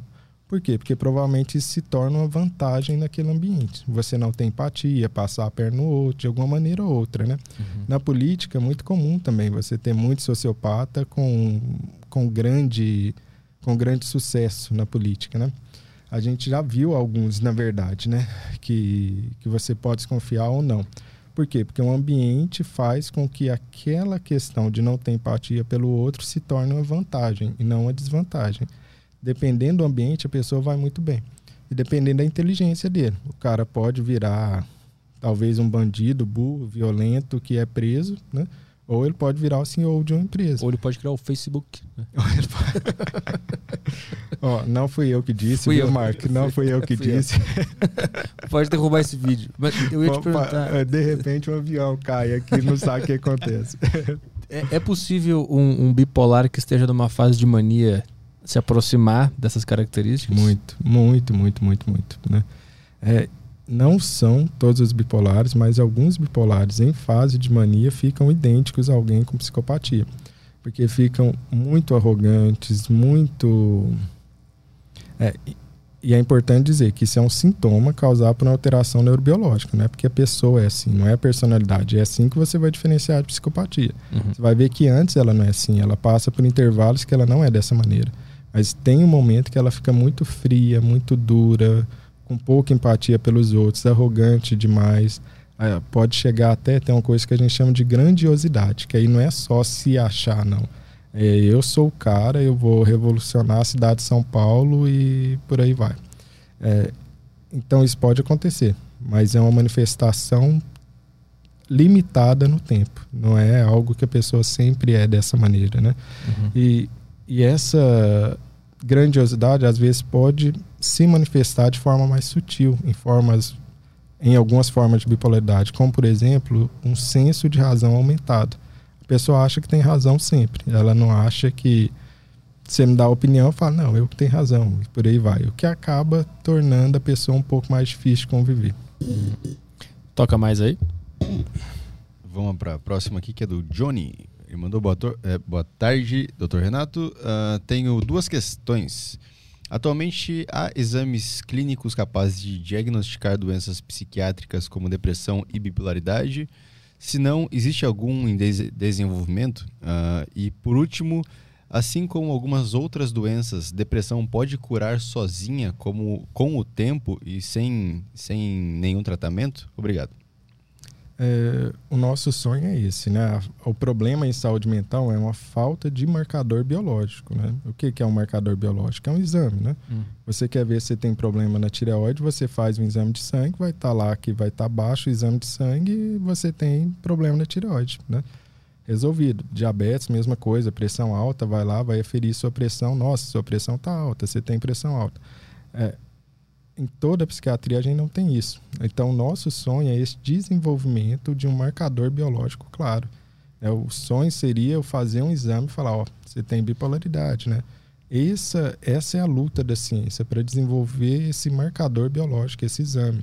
A gente tem uma grande iniciativa hoje em dia que chama ARDOC, que ela busca levar toda a questão da saúde mental muito mais para dentro da neurobiologia, então, pensar em neurociência, como age no cérebro, o que está acontecendo, do que necessariamente apenas em sintomas clínicos, né, que a gente fala. Mas não tem nem exame de imagem que tu consegue ver a atividade do cérebro de uma pessoa depressiva, de uma pessoa não depressiva, que tu consegue ver onde que está apitando ali?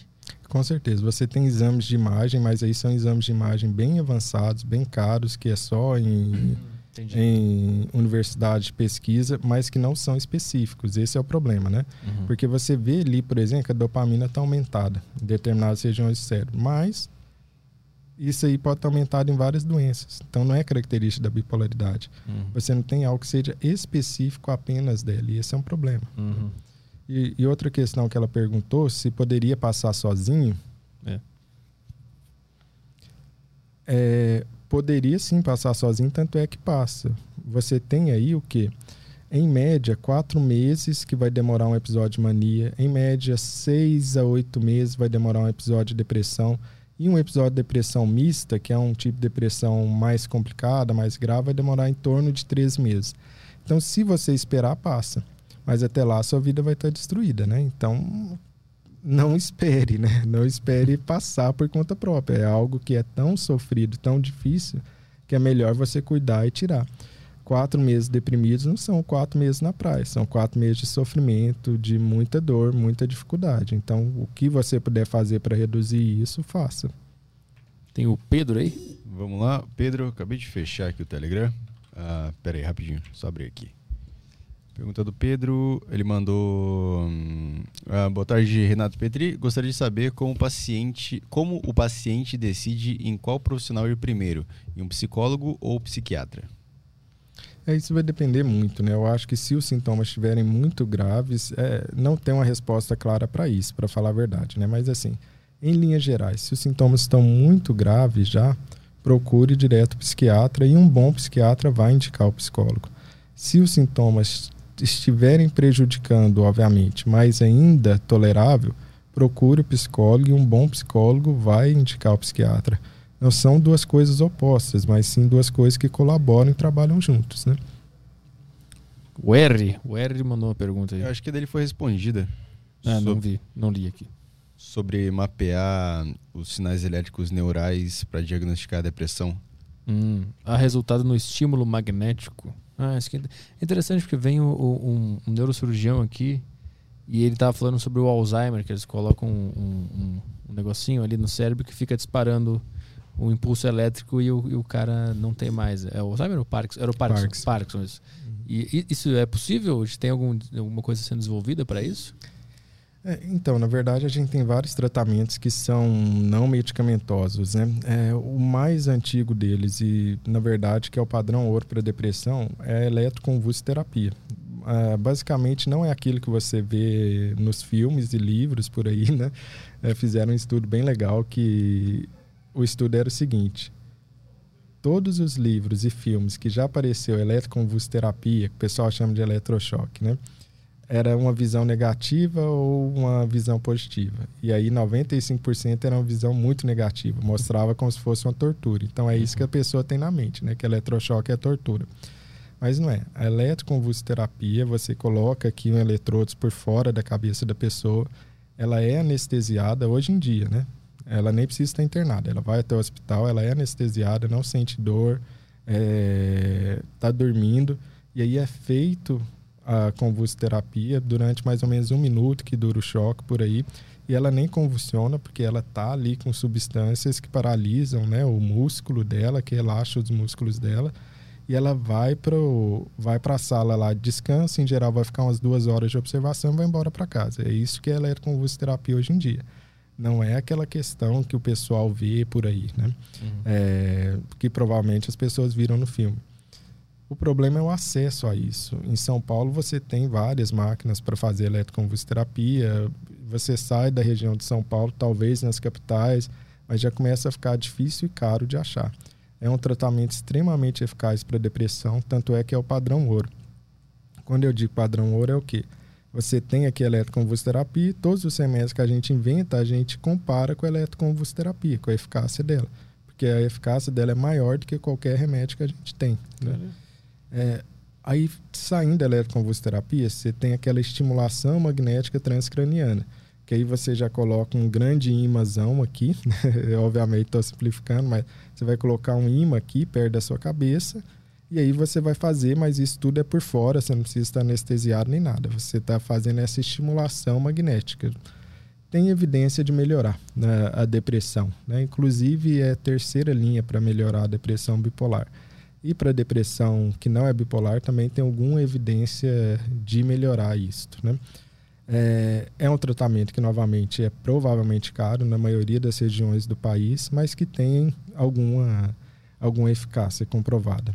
Interessante, mas aí a pessoa tem que continuar fazendo isso ou faz uma sessão pronto, tá, tá tudo bem? Não, não é só uma sessão, é uma série de sessões, né? Inclusive isso vale para eletroconvulsoterapia. Eletroconvulsoterapia em geral você vai ter cerca de 12 sessões e aí depois algumas pessoas não precisam fazer mais, mantém só com remédio, outras pessoas vão precisar fazer eletroconvulsoterapia de manutenção, ou seja, todo mês faz uma sessão. Né? Uhum. Então, um esquema poderia ser o seguinte: a pessoa faz três sessões por semana durante quatro semanas, né? Então, vão, são 12 sessões.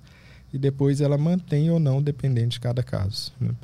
É, a estimulação magnética transcraniana também. Né? Uhum. Esse do eletrodo, que é lá no, no meio do seu cérebro, né? chama DBS, né? que basicamente é um estimulador é, profundo no cérebro, né? Isso que significa DBS. E, e ele pode funcionar para toque quando é refratário, né? Que é aquele transtorno obsessivo compulsivo refratário, né? Na bipolaridade ele não tem nenhuma indicação, né? Não tem uhum. nenhuma indicação. Mas então não, não se sabe exatamente onde no, no cérebro a bipolaridade está agindo, onde que tu teria que mudar o impulso elétrico. É, são muitas regiões, né? Então, Por isso que se bota aquela, aqui na frente tudo aqui. Na depressão, inclusive, né? Na depressão, inclusive. E porque também o DBS você vai fazer uma neurocirurgia, né? Uhum, então você vai precisar de um caso muito particular, né? De você abrir a cabeça da pessoa, colocar algo dentro do cérebro dela, é algo uhum. muito invasivo, né? Pra... Mas, ah. mas você tem outros tratamentos, assim, nada tão invasivos, né? Como, por exemplo, suplementação, que você tem que melhora a depressão, né? Como, por exemplo, o ômega 3. É bem já tem vários e vários estudos provando que o ômega 3, que é aquele óleo de peixe, né, principalmente a parte dele que é EPA, então você tem a parte EPA e tem a parte DHA. E essa parte EPA, mais de mil miligramas por dia, quando a pessoa toma esse suplemento, tem vários estudos mostrando que melhora a depressão, tanto não bipolar quanto bipolar. É, vê mais uma, tem um áudio aí, né? É áudio do Daniel, vamos lá. Aqui. Dois minutos. Boa mano. tarde. Três minutos de é, áudio. Vamos. Petri, boa vamos tarde. vendo de Renato, Caio. Então, a minha questão a dois, é um pouco mais vezes. pessoal, certo? É, eu tenho 18 anos e eu trabalho em casa mesmo, que aqui em casa é uma lanchonete. Então a gente trabalha o dia inteiro, mas com alguns intervalos, né? São várias coisas que tem para fazer. E eu me identifiquei muito com os sintomas citados no, no podcast, sabe? Como o lance de estar tá sempre com a baixa energia, sempre meio deprimido, né? E geralmente eu burlo isso com new metal, Linkin Park, o que vai aí, me ajuda, ou até mesmo uns vídeos no YouTube mesmo, enquanto eu vou fazer os serviços, porque eu não sinto, eu não sinto energia para fazer as coisas. É, exceto alguns dias que eu tô com, eu não sei como, mas eu tenho alguns dias que eu realmente tô com mais energia e consigo fazer tudo bem mais rápido, bem mais suave como realmente foi, foi falado aqui. E o problema, tenho um problema com o lance do objetivo, né? O objetivo principal e tal que você falou. Eu tenho o meu objetivo da minha vida assim é fazer mangá. Eu gosto muito de histórias e quadrinhos é, mais japonesas, né? Que seria o mangá preto e branco e tal. É uma maneira diferente de contar uma história do que um, uma história em quadrinhos americana e coisa do tipo. E eu tenho várias ideias na minha cabeça, várias histórias prontas, personagens, personalidades deles. E eu todos os dias eu na minha cabeça eu vivo um pouco dessas histórias na minha, na minha mente, entende? Eu vou fazer as coisas, é, ouvindo a música e, ou não e eu e vem, sabe? Meio que a criatividade vem naturalmente. Eu não tenho problema com criatividade. O meu problema é na hora de escrever isso. Eu não consigo trazer para o papel. Sempre que eu vou escrever algo que eu criei, algo que eu pensei, eu termino de escrever e, e logo vem um, um negocinho, não é, logo vem, não é, pô. vem, vem essa voz na cabeça e nunca é o que eu realmente queria ter feito, sabe? Eu não me sinto preparado para fazer isso, né? É, o mangá ele depende muito do desenho, então eu desenho bastante, mas eu não consigo fazer isso por muito tempo, sabe? Mesmo quando eu desenho, eu logo sinto vontade de parar, desenho tipo por uma hora, duas no máximo, e ainda ouvindo música às vezes, e eu sinto aquele, ah, chega, chega disso, sabe? É um cansaço enorme para fazer essas coisas. Eu, eu gostaria de saber se tem como evitar isso. Se, acho que tem, né? Se tem como é, eu conseguir desenhar mais, se eu conseguir me focar mais. Eu tenho esse foco, mas ele dura pouco, é uma energia que não é, é muito grande. Tem dias que sim, mas a maioria das vezes não.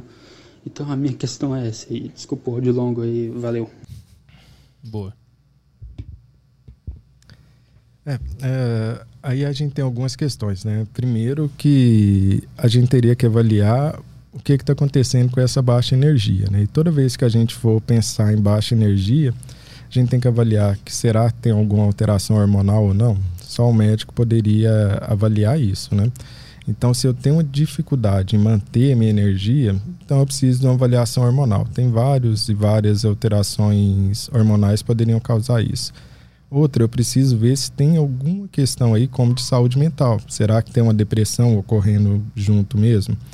só a dificuldade de manter o foco e a baixa energia ainda não é o suficiente para a gente dar um diagnóstico de depressão, mas compensaria a, avaliar isso.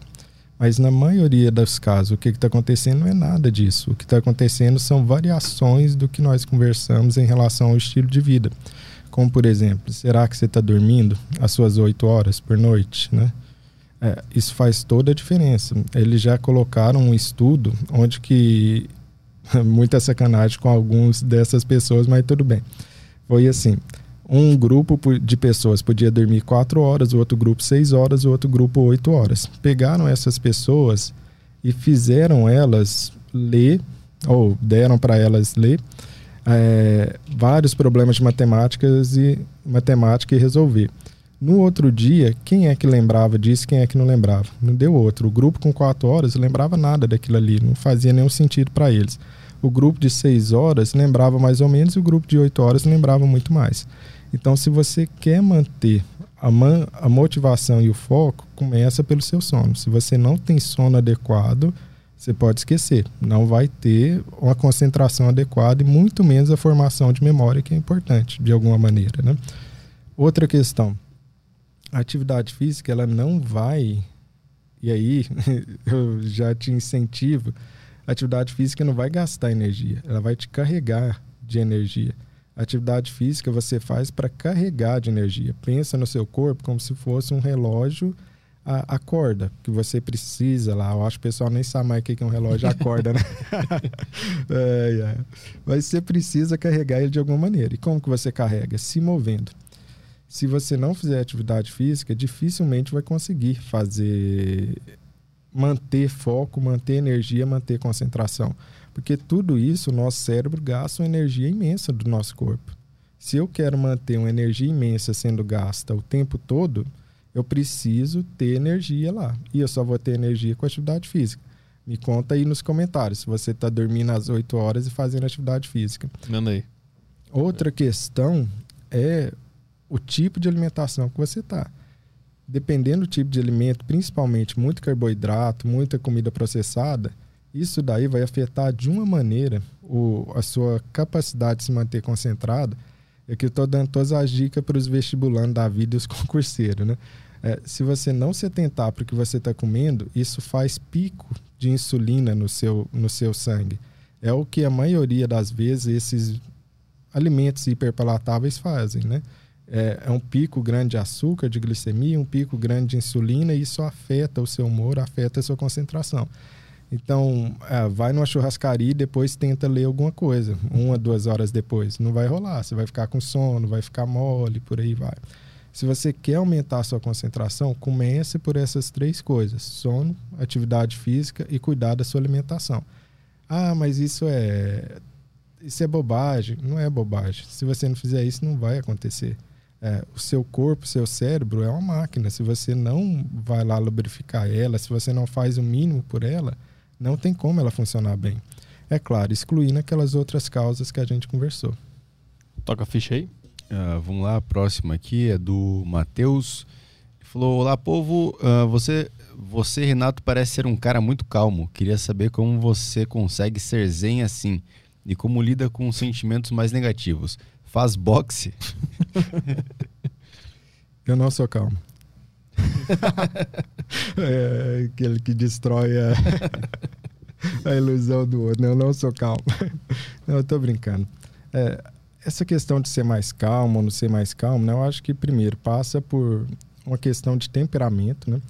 Então, a sua personalidade tem duas coisas. Um é o temperamento, que é o que você sempre é. Pergunta aí para sua mãe, eu era calmo ou eu era agitado? Ah, eu era agitado quando eu era criança. Ah, você vai ver que você continua do mesmo jeito, isso aí, né? Um traço que é de temperamento, busca por novidade. Será que você era um cara que arriscava mais, buscava mais novidade quando era criança ou não, era mais medroso? Isso aí é um traço de temperamento. Provavelmente que você era como criança, você é até hoje como adulto, né? Então, temperamento é aquela parte da sua personalidade que não muda. Não muda, né? E você tem as outras características que mudam, que você vai conseguir agregar, né? É, muito provavelmente eu tenho esse temperamento assim desde que eu me lembro, desde criança, né? Então, não foi nenhum, nenhuma coisa mágica nem nada. Desculpa te desapontar, mas é muito mais questão de temperamento mesmo. Não faço boxe, não. Mas ele falou sobre Zen. É, a meditação, eu já sei que tem bastante estudo sobre meditação e depressão. Mas a meditação e bipolaridade tem alguma coisa? É, aí é aquela questão indireta que vale muito a pena, né? O, o mindfulness, né? Qualquer atividade de meditação, ela vale muito a pena. E se eu faço, viu qual que é o nome dele? É o Mateus. Mateus isso. Pois é, Mateus, meditação eu faço, recomendo inclusive. Né? É, então qualquer atividade de meditação mindfulness ajuda demais, né? Ajuda demais. É, tanto na ansiedade, quanto na depressão, quanto na bipolaridade. É, agora que é importante lembrar o que você perguntou, mas e no meio do incêndio? É, no meio de incêndio vai ser muito complicado a pessoa meditar. Imagina alguém deprimido, meditando, vai remoer muito, muito pensamento negativo, alguém mania, o pensamento está muito agitado. Uhum. Mas quando você está fora dessas fases, isso previne demais e te ajuda a lidar com o macaco que tem na nossa mente. Né? A gente está pulando, saltando de um assunto para o outro o tempo todo. A nossa mente não consegue focar e ficar só numa coisa. Não é assim que a nossa mente evoluiu. Ela evolui o quê? Um pensamento solto atrás do outro, né? mais ou menos igual um macaquinho, que vê uma coisa, pula para um lado, vê outra coisa, pula para outro lado. O que você quer na meditação é focar em uma coisa só, é, um resumo completo, né? Focar em uma coisa só e manter focado naquela questão, né? Isso vai treinando a sua mente, vai treinando a sua mente a cada vez mais conseguir ficar no aqui e no agora. Isso é essencial, essencial. Porque o que é a ansiedade? É uma antecipação negativa do futuro. Mas se eu estou aqui agora, o futuro não existe, né? Eu só estou aqui, nesse momento. Eu preciso treinar minha mente, porque esse é um movimento completamente não natural para ela. Para algumas pessoas é mais fácil, para outras é mais difícil. Se para você é mais difícil, aí que você tem motivo para fazer mesmo. Porque é mais difícil por um motivo. Por um uhum, motivo uhum. óbvio. Porque você não está praticando ou porque você precisa mais e mais da meditação. Vale a pena. Toca mais uma aí? Uh, tem o R aqui, ele mandou. Hum, Doutor Renato, do ponto de vista medicinal, você acredita que o CBD em gotas é um recurso para quem possui algum transtorno mental? Se eu for contar quantas vezes me perguntam sobre canabidiol, eu vou te falar quer o fumar Muita maconha. O pessoal tá muito. Né? Eles querem beber, fumar, qualquer coisa que puder. É, na verdade, eu comecei meu mestrado em canabidiol para transtorno obsessivo compulsivo, né? Então é algo que eu acabei estudando canabidiol, né? É, é primeiro, o CBD em gotas já está aprovado né, para várias para várias condições de saúde mental que poderia ajudar, especialmente para ansiedade, né? É, no Brasil, o canabidiol está liberado o uso dele para epilepsia refratária, um tipo de crise convulsiva, né? que a pessoa tem, e aí você usa canabidiol para melhorar aquilo ali. Né? É, para ansiedade, tem muitos estudos, principalmente o do professor Cripa, da USP Ribeirão, começou muito esse estudo para ansiedade. Antes dele tinha um professor Zuard, que foi um inclusive um dos um dos primeiros no mundo a, a fazer isso, né? Então é algo bem brasileiro. A pesquisa do canabidiol tinha em outros lugares, mas a gente foi bem expoente nisso, né? Agora já está bem mais espalhado. E motivo de orgulho, né? Para o Brasil, pelo menos isso, né? É, e lá você vê o quê? Que os estudos de canabidiol para ansiedade são realmente muito bons, muito promissores, né? Com a dose correta, com a maneira correta, né? Mas não confunde, quando eu estou falando canabidiol, não confunde com maconha. Não tem nada a ver uma coisa com a outra, né? Dipirona é tirado de uma casca de árvore, mas você não vai lá comer a casca de árvore quando você está com dor de cabeça. Você usa dipirona. Canabidiol é a mesma coisa. Canabidiol é uma das substâncias, né? Tem várias dessas substâncias dentro da maconha. E maconha provavelmente nem é isso aí que você está usando. Né? Quando a gente está falando de maconha prensada, você está falando de uma coisa que está toda misturada, sem nenhuma qualidade ali. Essa é a maioria das coisas, o que a maioria das pessoas chama de maconha. Né? E ali na maconha você tem também a parte do THC. Esse THC ele causa efeitos opostos ao canabidiol. O canabidiol, por exemplo, abaixa a sua frequência respiratória, abaixa a sua frequência cardíaca. THC faz o contrário, aumenta a sua frequência cardíaca, aumenta a sua frequência respiratória, sem contar do potencial de psicose que o THC tem. Né? E não estou fazendo terrorismo do tipo, ah, se usar maconha você vai psicotizar, porque a gente sabe que isso não é verdade. Mas se você tiver vulnerabilidade genética e usar maconha, o seu risco de psicotizar é muito alto, né? Uhum. Então, quando eu estou falando canabidiol já ter várias evidências para ansiedade, é verdade. Mas não confunde com maconha. Estou falando de canabidiol, é diferente. Como é que foi a conclusão do teu mestrado? Tá rodando. Ah, tá rolando ainda. Você já tinha feito já. tá rodando. Mas como é que tu faz testes em, em pessoas? Como Isso é eu fazia, faz? né? Isso faz bastante tempo, né? Outra pessoa assumiu a, a ah. pesquisa desde então, né? mas ainda não terminou até onde eu sei, né? Já tem alguma, alguma resposta, alguma, algum tipo de conclusão? Está se encaminhando para alguma é coisa? É provável que tenha algum efeito, mas um efeito pequeno, bem menor do que da ansiedade. Mas assim, não posso falar enquanto não sair, saírem os resultados, né? Não por confi confidencialidade nem nada, é. simplesmente porque eu não sei mesmo. Né? Entendi, entendi. ah, o que já te perguntou aqui sobre a ayahuasca e Maria Joana, já falamos sobre isso. Tem aqui o nosso querido professor Eulavo mandando sua Eulavo pergunta. o quê? O meu baralho. o professor Eulavo o teu baralho. É, Eulavo, é. Ah, ele mandou aqui, eu consigo fazer igual o professor? Fala, turma. não, não, consigo. É, hum, ah, queria perguntar ao, ao doutor quais as causas da insônia e como é possível curá-la. Uh, eu, por algum motivo, sempre me sinto mais desperto durante a madrugada comparado ao restante do dia. O que posso fazer? Um abraço. É, é, é uma pergunta muito abrangente. Quando a gente está pensando em insônia ou qualquer problema com sono, você tem que pensar numa questão de 24 horas. Né? Muita gente não pensa nisso, acha que está tendo problema no sono, mas na verdade você não está tendo problema no sono. Às vezes você não está se expondo à luz natural pela manhã. E é isso que está te causando insônia à noite. Isso, muitas vezes é algo contraintuitivo. Então, para te resumir, o principal causador de insônia, hábitos inadequados. Esse é o principal causador de insônia. Não é à toa que a primeira linha de tratamento é a higiene do sono, que basicamente vai te ajustar os seus hábitos. Essa é a principal causa. Além disso, você tem outras causas? Tem. É, você tem causas como o uso de álcool e drogas. Né? Toda droga, todo álcool, toda substância pode causar é, problema de insônia. Você tem o uso excessivo de cafeína, você vai ter que tirar a cafeína. É, a cafeína, muita gente subestima o quanto que ela vai te dar insônia por não saber que ela dura sete horas, né? Ou não saber que outras questões têm cafeína, né? O chimarrão tem cafeína, é, Coca-Cola, é, alguns remédios para dor de cabeça que tem cafeína dentro dele também. Às vezes você toma remédio para dor de cabeça e não lembra disso, né? É, que tem a cafeína aqui. Tudo isso poderia interromper aí a questão do seu sono. Além dessas substâncias, a gente tem problemas de saúde mental. Insônia, por exemplo, inicial. O que é insônia inicial? Eu demoro para pegar no sono. Eu deito ali e demoro para pegar no sono. Talvez você tenha ansiedade que precisa cuidar ou tratar. Talvez tenha depressão que pode dar isso.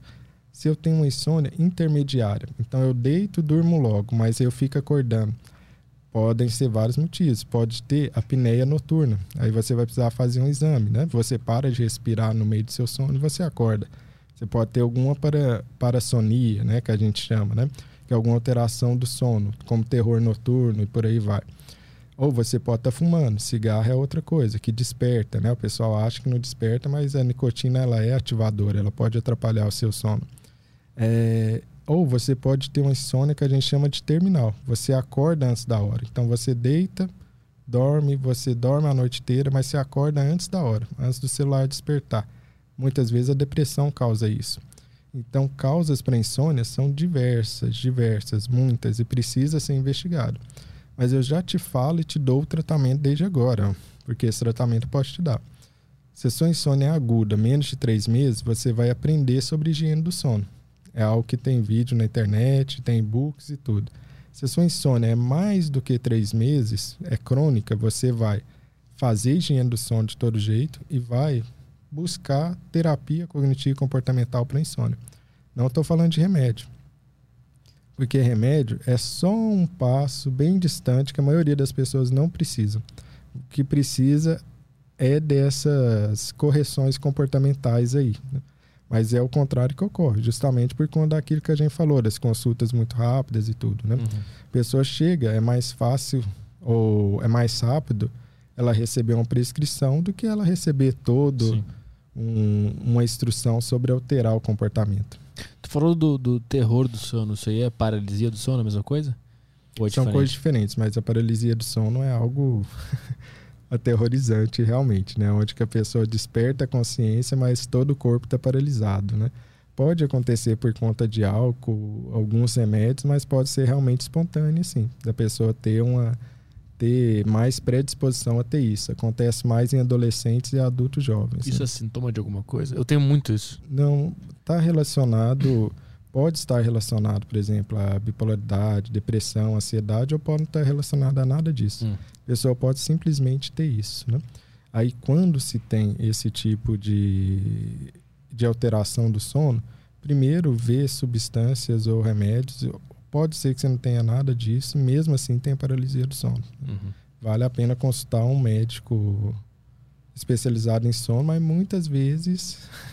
Só acontece. É azar. É azar. e o que, que é diferente do terror do sono? O terror que pode gritar, pode bater, fica sonam, fica ah, com sonambulismo, né? Ah, e nem lembra depois. Né? Ah. Só quando despertado. Toca mais uma aí? Vamos lá, tem mais uma do professor aqui. Ele mandou, é, levando em consideração que a nossa geração é apegada a dispositivos eletrônicos, queria perguntar se no futuro esse apego poderá trazer problemas mentais para as pessoas. Também queria perguntar se o senhor acredita que tecnologia como tablets na educação é uma melhor substituição ao método tradicional, como lápis e caneta. A gente nem começou essa forma aí da do do celular, dos tablets, do computador é a forma mais primitiva que a gente vai ver da tecnologia até hoje. Nós estamos só no começo, só no começo, né? Se hoje assusta essa questão de estar com o celular o tempo todo, espera até a gente começar a implantar chip, ter uma realidade virtual e tudo mais, né? O metaverso. É, o metaverso que chegou agora, né? Isso daqui é uma forma primitiva. Esse iPhone que você tem aí, é, é da mesma forma como você olha para um orelhão hoje em dia. Todo mundo olha para um orelhão, tem, tem gente mais nova que nem sabe o que, que eu estou falando, o que, que é um orelhão. Tem gente que vai ver só para ver os números que tem colado dentro é. do orelhão. é uma possibilidade também. Tá? É, é, essa interação com a tecnologia. É, uma coisa com a tecnologia é nunca fique na frente dela ou você vai ser atropelado. Tecnologia, se a gente fica contra ela, você é simplesmente atropelado. Lá, quando surgiu a primeira vez iluminação elétrica nas ruas, teve uma greve em Londres onde que o pessoal que acendia lampião saiu quebrando lâmpada, né? É, ah, mas isso é história antiga, né? Não é nada. Aqui, quando surgiu o Uber, eu estava aqui em São Paulo, a primeira vez do Uber. Tinha taxista quebrando o Uber, né? Não fique na frente da tecnologia, ela vai te atropelar, vai te arrebentar inteiro. Do mesmo jeito, essa ideia de que o lápis é melhor que o tablet, o computador, não é nada, são formas diferentes. Crianças hoje em dia abrem tablet e, e começa, abre um caderno ou um livro e começa a passar assim, acha estranho que não tem como você clicar, porque nem reconhece o que é o livro. Não tem volta. Tecnologia nunca tem volta. Ela é para frente. Isso aqui é uma forma primitiva. Hum. Recomendo muito assistir aquela série qual que é aquela série do Netflix que Black Mirror? Uhum. É uma uhum. série maravilhosa que fala sobre possibilidades da nossa tecnologia evoluir que a gente não está muito longe. Isso prejudica as crianças? Prejudicando ou não, é algo que a gente vai ter que aprender como sociedade a lidar com isso, porque isso não vai parar, isso só vai aumentar.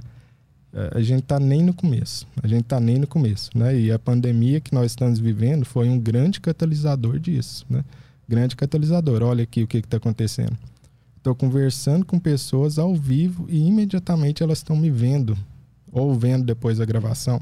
Isso é algo inacreditável. Isso é algo que. Eh, pensa em alguém de 100 anos atrás assistindo isso. Isso é algo inacreditável. 100 anos atrás, nada. Na minha época ainda, né? muitas gente não vai lembrar, mas tinha internet escada. Sim. Que você pegava no telefone e era pelo push de telefone, né? É. Depois de meia-noite era só um pulso. Se, né? E se alguém pegasse o telefone, caía a internet. Caía a internet. Grandes discussões nos lares brasileiros aconteceram por é. conta disso aí. Ah, tá na internet, não sei o quê. Agora a gente tem algo que é tão rápido e faz pouco tempo, né? Que você consegue ver ao vivo, né? Então, nós, como sociedade, vamos ter que dar um jeito de fazer com que seja algo positivo e não negativo. Se você está vendo muita porcaria na internet, a culpa é sua que não está orientando o algoritmo a seu favor. Hum. Essa é a verdade, porque muita gente fala, ah, mas só tem meme na internet. É porque você só está clicando em meme. Se você só clica em meme, o algoritmo só te oferece meme e você entra numa bolha de meme. Começa aí a clicar em um monte de algoritmo aí de de ciência, por exemplo. Daqui a pouco você está numa bolha de ciência, hum. uma coisa maravilhosa. É, é, que essa tecnologia tem esse elemento que é o algoritmo, né? Que ele, ele eles estudam como que o cérebro humano funciona para te prender nesse looping de hum. merda, né? Não é, hum. não, eu não vejo só como culpa do cara. Por, Com certeza. Porque eles sabem o que eles estão fazendo, né? Uhum. E esse elemento que é o perigoso dessa tecnologia que, por exemplo, a luz na, na rua não tinha, né? Com certeza, você levantou um ponto super importante. Realmente, tem como você usar o algoritmo de um jeito que ele te dê uma bolha mais saudável. Isso tem como, né? Porém, você vai estar sendo manipulado de alguma forma. Você está sendo manipulado de alguma forma. Porém, existe uma adaptação que é interessante, né? Que até a neurociência explica muito isso. Você é capaz de eliminar, e você já faz isso, alguns elementos do seu ambiente. Como, por exemplo, Sabe os banners de propaganda no site?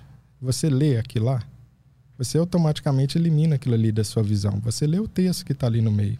Uhum. É, o, o que, que você faz na propaganda do YouTube? Você fica assistindo a propaganda do YouTube? Vê nada. Seu cérebro desliga, você pula aquilo ali e vai para onde você quer. O, o nosso cérebro fica cada vez mais eficiente em eliminar propagandas. Quanto mais propaganda e anúncio tem, mais isso entra numa zona de escuridão e a gente foca só naquela coisa boa. Né? Hum.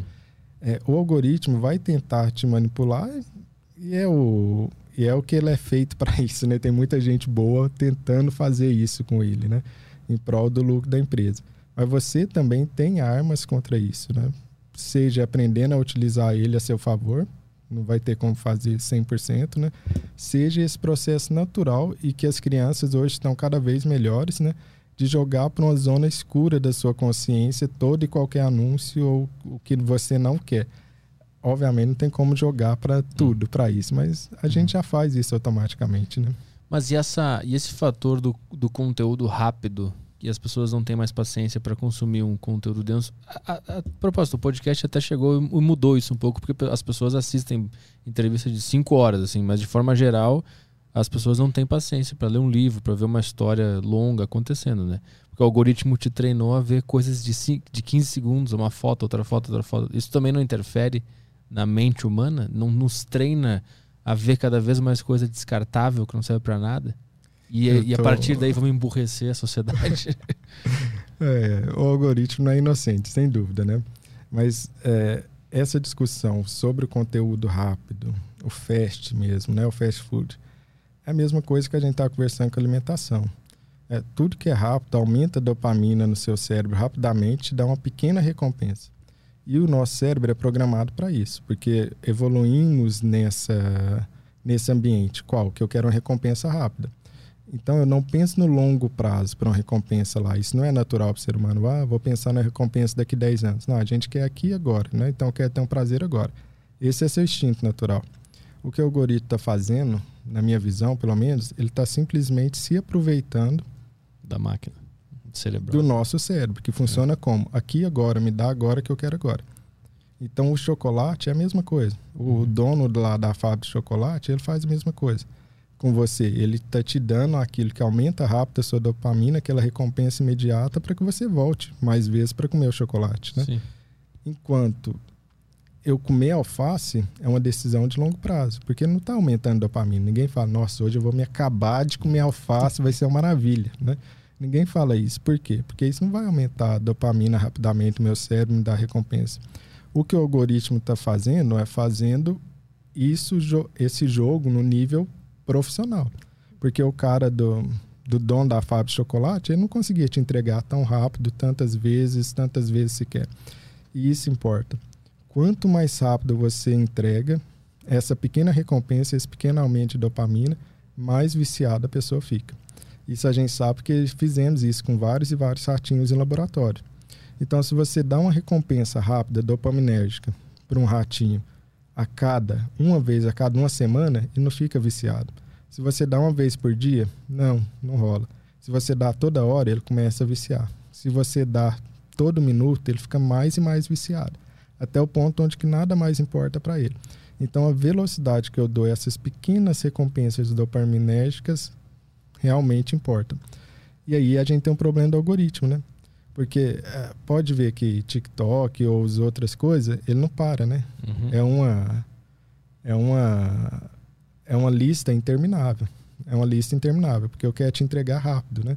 Netflix hoje em dia não tem mais espera de 15 segundos. Você passa de um episódio para o outro, né? Você salta de um para o outro, né? Uhum. Por quê? Porque ele quer te entregar o mais rapidamente possível. Cara, é né? verdade. Isso eu lembro que é, é, demorava um monte, né? A é barrinha da Netflix ali, né? Demorava até. Hoje em dia você não tem esse luxo. É verdade, é verdade. Porque eu quero te entregar o mais rápido. Porque quanto mais rápido eu te entrego essa recompensa dopaminérgica, mais você vicia, mais você entra nessa, nessa roda aí, né? Agora, essa é a culpa do algoritmo ou é ele estar profissionalizando algo que é do nosso cérebro. Pois é, mas quando o cara estuda o cérebro humano, ele sabe onde é que está o buraco ali e ele usa disso para vender anúncio, ganhar dinheiro. Não é, entra um é negócio. É complicado, é complicado. Entra uma, uma coisa maligna aí dentro. É, né? é complicado. É uma manipulação difícil, complicada. É, mas assim, é, esse seria a parte mais dark, né? Da, do algoritmo, da internet. E realmente existe, né? Os caras não estão ali de brincadeira, né? Tem muita gente boa pensando sobre isso. Tem um documentário na Netflix super bom sobre isso. Sobre os caras que trabalhavam no Google, né? É, Eles os falam do tudo, né? Google, né? do Facebook falando sobre isso que eu achei excelente, né? Acho que o nome é algoritmo, inclusive. Né? É algoritmo? É uma coisa assim. Eu não lembro qual é. que é o nome, mas é muito bom. Eles falam essas questões, mas uma nós temos coisas maravilhosas também na internet, né? E existem conteúdos longos de super valor, assim. Eu lembro uhum. perfeitamente quando eu era adolescente, queria encontrar alguma informação, não tinha ali. Eu, uhum. eu, não sou velho assim, né? Eu tô com 37, né?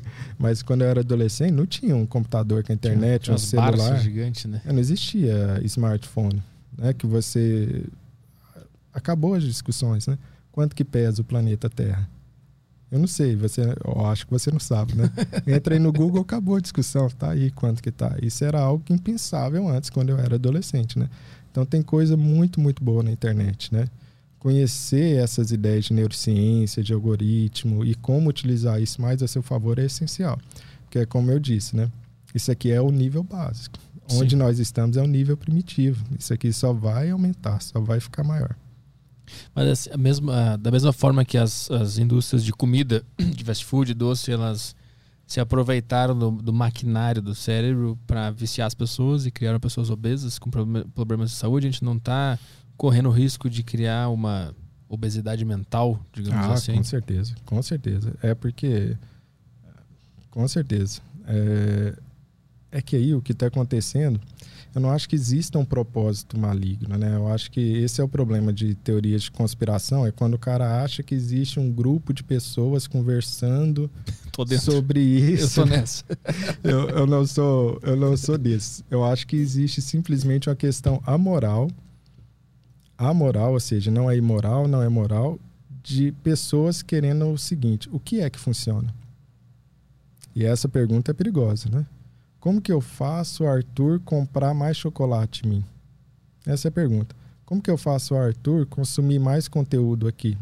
Como que eu faço ele ficar mais dentro da minha plataforma? E a partir dessa, dessa pergunta inicial, só resta Sim. eu começar a utilizar aquilo que é mais viciante no seu cérebro, para que eu consiga o quê? Que você fique na plataforma. Então, não quer dominar o mundo, eu quero que você fique na plataforma. E a resposta de ficar na plataforma é usar o seu cérebro. Eu acho que é maligno porque eles podiam fazer, focar assim, vamos fazer coisas de, de qualidade para esse público aqui. É, Mas eles nem precisam poderia. fazer, eles só conseguem criar um sistema que te vicia. É. E, eu, eu, lembro desse documentário, os caras saíram no Google e, e, e, revelaram todos os podres, né? E eles revelavam lá que eram, era, de, era pensado. É, era uma sim, coisa pensada, certeza. assim, vamos usufruir do cérebro das pessoas que está propenso a se viciar para ganhar dinheiro. Era, era, existia conversa conspiratória ali. É, entre essa os é donos. A parte, essa é a parte dark mesmo, né? Da, então, então... da internet, né? Então, eu, eu sou um existe, otimista, eu sou um otimista. Eu acho que de alguma maneira a gente vai conseguir retirar não de tudo, mas retirar essa parte ruim, que cada vez mais pessoas estão conscientes dela, mas eu preciso criar uma, uma consciência sobre isso, né? E ficar com a parte melhor, né, da tecnologia, né? Mas isso, obviamente, é um otimismo não baseado em nenhum dado. É só uma esperança. só uma esperança de que isso aconteça à medida. Ah, mas passa por essas conversas, né? As pessoas tendo mais consciência do que é algoritmo. Que eu acho que muitas pessoas nem sabem o que é algoritmo, né? Ou como que a neurobiologia é. funciona, né? Eu acho que quanto mais consciência as pessoas têm disso, mais chance a gente tem de isolar a parte ruim e ficar com a parte boa, né? Que é, que é muito ainda, né? Toca aí mais uma do, do prof. É o Lavo. O cara tá abusado, hein? Então, é que ele tá mandando bem, então dá pra, dá pra continuar lendo. Tá, vamos mandar aqui. Quero agradecer ao doutor por responder minha pergunta de forma tão completa e didática. Obrigadão. Tenho uma última pergunta. O senhor acredita é, acredita na teoria junguiana de funções cognitivas e outras tipologias da personalidade humana, como MBTI, Ene, Enneagrama e afins? Uh, parabéns pelo podcast, Caio e Petri, vocês são foda pra Carlinhos. Isso aí. É, eu sou de uma linha de médicos psiquiatras que acredita muito em neurobiologia e neurociência, né? É, Jung foi um, um expoente assim, né, da, da psicanálise, né, junto ali com Freud. É, interessantemente, ele, ele morava na Suíça, né, e a Anise Silveira tem até um filme sobre ela, né, é, que foi um, um, personagem excepcional no Brasil, né, uma psiquiatra que era mulher numa época que ninguém mais imagina, né, uma mulher ainda ser médica, ainda psiquiatra naquela época, né, e que ela foi convidada para encontrar Jung lá na Suíça.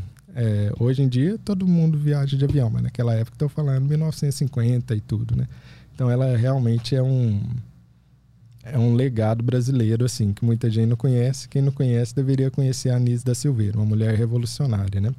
Mas eu não estudo e não conheço teorias a mais de psicanálise porque não é minha área e até e até pelo contrário, né? A psiquiatria em si ela está caminhando cada vez mais para se juntar e se unir à neurobiologia. Você ainda tem muitos médicos psiquiatras que que estão mais ligados, né, a teorias psicanalíticas e de personalidade e tudo, né? Hum. Mas não é a tendência. A tendência atual é justamente essa união com a neurociência, né? Entender hum. uma alteração como a bipolaridade não como interpretações psicológicas, né? Que tem a sua parte, pode complementar, mas como alterações neurobiológicas que precisam ser de alguma maneira ajustadas, né? Quando eu falo ajustadas, não estou falando só com remédio, né? Isso definitivamente não. São várias questões além do próprio remédio. Né? Tem pergunta na plataforma aí? Temos, temos uma aqui do Drisfa. Ele mandou. Um, colega de trabalho foi diagnosticado por um médico cardiologista. Inclusive, ele receitou medicamentos como fluoxetina. Isso não é errado? Não atrapalha a sociedade de modo geral, causando mais danos do que bem, como diagnósticos errados? Com é. diagnósticos errados? Falei errado. É, na verdade, não, né? Pela, pela lei, assim, qualquer médico pode fazer qualquer coisa. Não deveria, mas pode, né? Então, se eu quiser ir lá e operar o intestino de alguém, em teoria, legalmente eu posso. Mas eu não sei nada de cirurgia de intestino, eu não deveria fazer isso, né? Então, não existe essa separação do tipo só o médico psiquiatra pode diagnosticar bipolaridade e tratar. Não. O cardiologista legalmente pode, né? Não deveria, não deveria se ele não tem um conhecimento para isso. Né?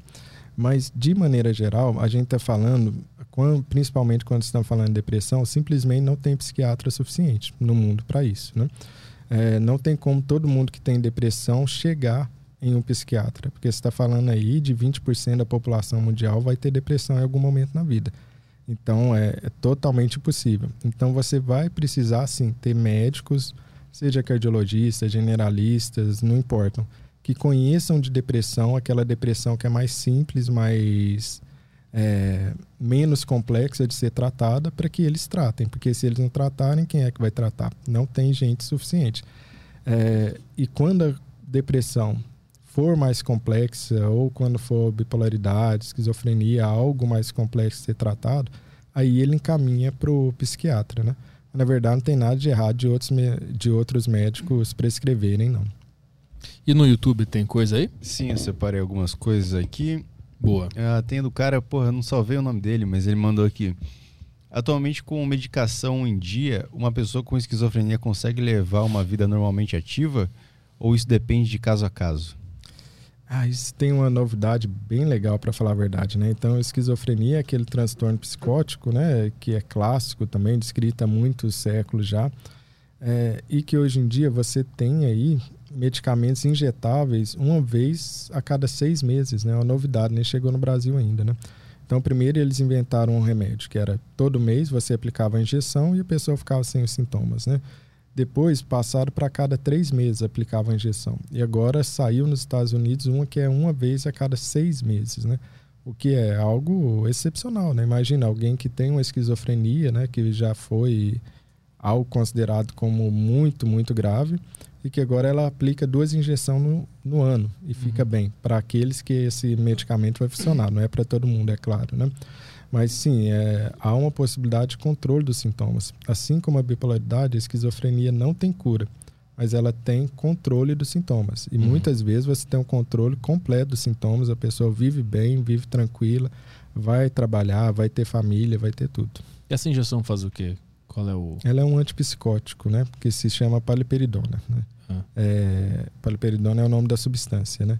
É, e basicamente ela faz, ela vai lá na dopamina e bloqueia, impedindo que tenha em certas regiões do cérebro, impedindo que tenha sintomas psicóticos, né? Hum, a esquizofrenia está ligada com a, com a, dopamina? Muito ligado, né? E, e a, na bipolaridade também pode ser utilizado esse medicamento, uhum. mas não da mesma maneira. Por que, que a esquizofrenia está ligada à dopamina? Porque a gente conhece esquizofrenia como o cara que ouve vozes. É, ah, por que, isso acontece? Isso acontece também, né? Isso aí é importante da, da gente ver, porque ouvir vozes ter sintomas psicóticos. Então, sintomas psicóticos são duas coisas. Você vai alterar a sua percepção do mundo. Então, é o que a gente chama de alucinação. Então, você pode ter alucinação auditiva, você está ouvindo algo, vozes, por exemplo, alucinação visual, então você está vendo coisa que não está lá, é, olfativa, ou seja, você está sentindo cheiro e gostos que não estão lá, ou tátil. Você pode sentir bicho andando na pele ou repuxão. Então, isso são alucinações. E você pode ter delírios. Delírios, basicamente, é uma alteração do seu pensamento. Aí tem diversos tipos de delírio. Você pode ter delírio persecutório. Você acha que a pessoa está te perseguindo e tal. Você pode ter delírio é, místico religioso. Então, é aquilo que pode acontecer na bipolaridade, né? De achar que é grandioso, que é Jesus, que vai ter poder de cura e tal. Né? Uhum. Né? É, você pode ter até delírios mais bizarros, como achar que o, os seus órgãos estão apodrecendo por dentro. Alguns tipos de delírio, como você acha que está morto, né? E e, e tem essa convicção, né, apesar das pessoas falarem o contrário. E são sintomas psicóticos. Né? Ter isso não significa esquizofrenia. Ter isso pode ser no meio de uma intoxicação por alguma substância ou droga, pode ser na bipolaridade. Sabe essa fase de mania que eu falei, né? 70% das pessoas na fase de mania e agitação têm sintomas psicóticos, como esses que eu descrevi, né? Uhum. Então você vê que não é uma particularidade da esquizofrenia. É, tudo tem a ver com essa dopamina aí, de, que está desregulada, né? É, a esquizofrenia também tem esses sintomas psicóticos e o que o remédio faz é ajustar a dopamina. Mas você vê como existe ali uma intersecção entre sintomas psicóticos na bipolaridade, na esquizofrenia, tem outras condições também que chama esquizoafetivo e outras questões também que tem isso. Né? Uhum. É por isso que os remédios, os medicamentos muitas vezes são utilizados nas duas condições que são chamados de antipsicóticos, que são vários, na uhum. verdade. Mas essa alucinação, ela é o resultado de quê? Por que, que algum elemento se desequilibrou e tu teve uma alucinação? É, principalmente para o aumento de dopamina. Né? Então você tem um aumento do neurotransmissor, mas não é só isso. Porque, por exemplo, você tem um tipo de epilepsia bem específica, que é do lobo temporal aqui, a pessoa começa a ouvir voz. Então, é uma descarga elétrica, né? Em um determinado local do cérebro, que vai fazer a pessoa ouvir vozes, né? É, então, dependendo da área do seu cérebro que ativa, o que que ocorre? Eu começo a sentir essas questões. Mas tem, tem uma teoria além disso, na verdade, que é o quê? A teoria é que a pessoa primeiro começa a sentir algo, para só depois ela dar uma interpretação para isso. Hum. Que o delírio de persecutoriedade, por exemplo, seria o quê? É uma parte do seu cérebro que começa a sentir medo, muito medo. Muito medo, mas não tem nada acontecendo. Por quê? Porque a dopamina está aumentando naquela parte do seu cérebro. E aí o que que você, o seu cérebro faz? Ele começa a procurar razão para aquilo, motivo. O ser uhum. humano é assim, a gente tenta procurar lógica, né? E aí que ele começa a interpretar, deve ser porque está me vigiando, ó, aquele cara ali está me olhando, ó, tá querendo me fazer mal. Né? Uhum. Mas o que acontece primeiro é a sensação, é o medo, é o terror que vem, e aí esse delírio vem como uma explicação que o cérebro ah. inventa para aquela sensação que ele está tendo, de medo, mas que ele não sabe o que está acontecendo, uhum. ou o que está ocorrendo ali. Uhum. Agora, sintomas psicóticos são muito variáveis, viu? Isso pode acontecer em inúmeras, inúmeras causas, né? Uhum. Toca mais aí. Uh, sobre esquizofrenia, o Thiago mandou aqui. Fala a derivados. Eu tenho 28 anos. A derivados. É, a derivados.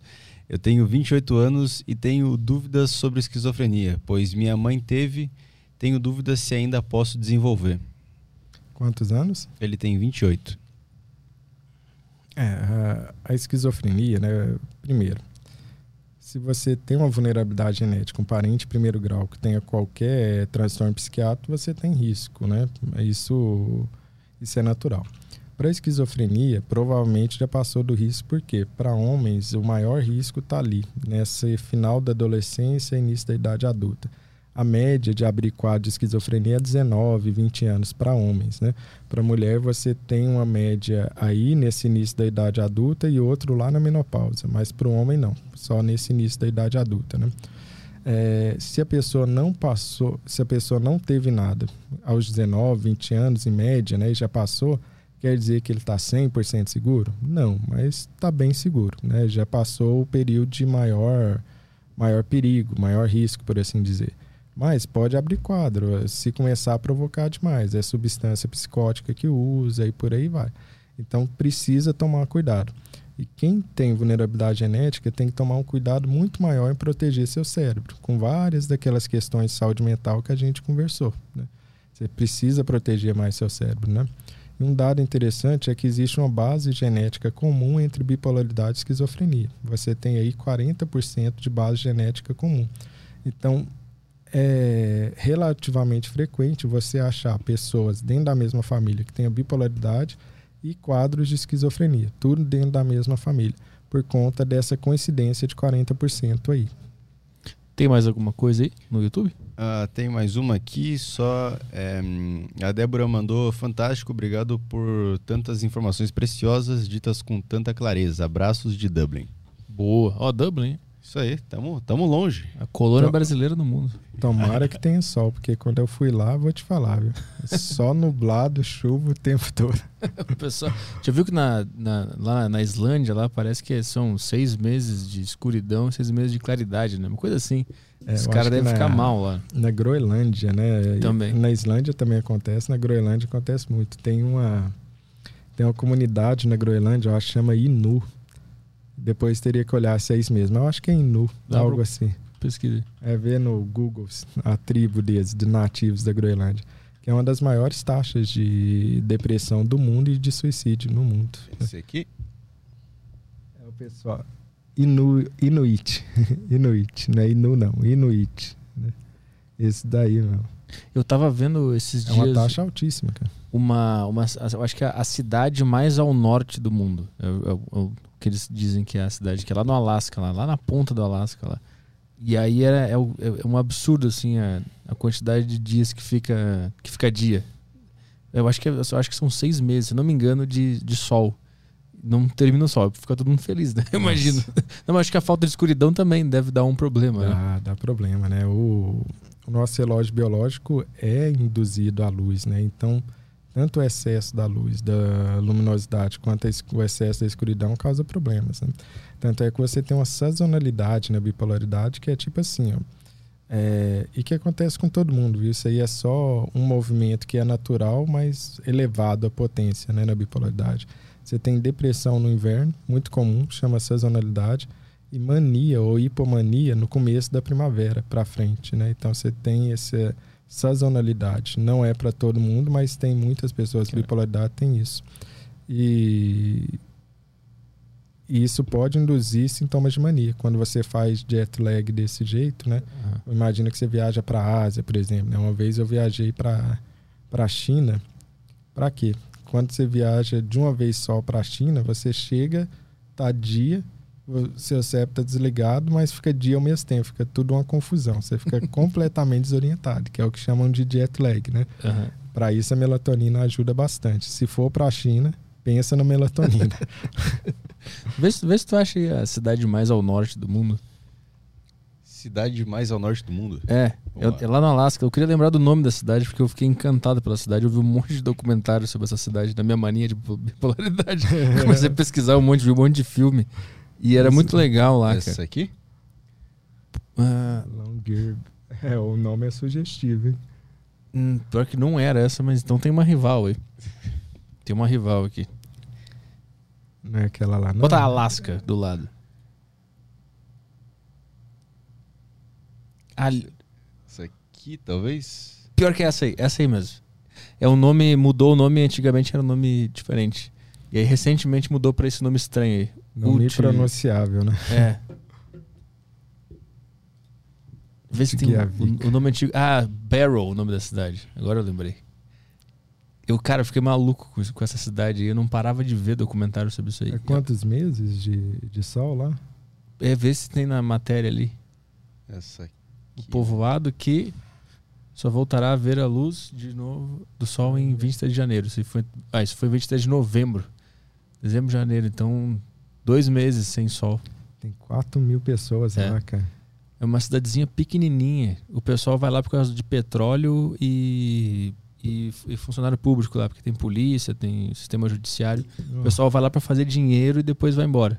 Então é umas casinhas, assim, os hotéisinhos bem pequenininhos. Aí tem o setor ali da, da prefeitura e tal. E é isso aí a cidade. Não tem mais nada. Ganham bastante depressão, mania. Isso, depressão e dinheiro. Ganha dinheiro e depressão. É foda que depre- né? o problema mental tá diretamente ligado com o lugar que dá mais dinheiro. Isso é um problema. Engraçado. São Paulo, por exemplo.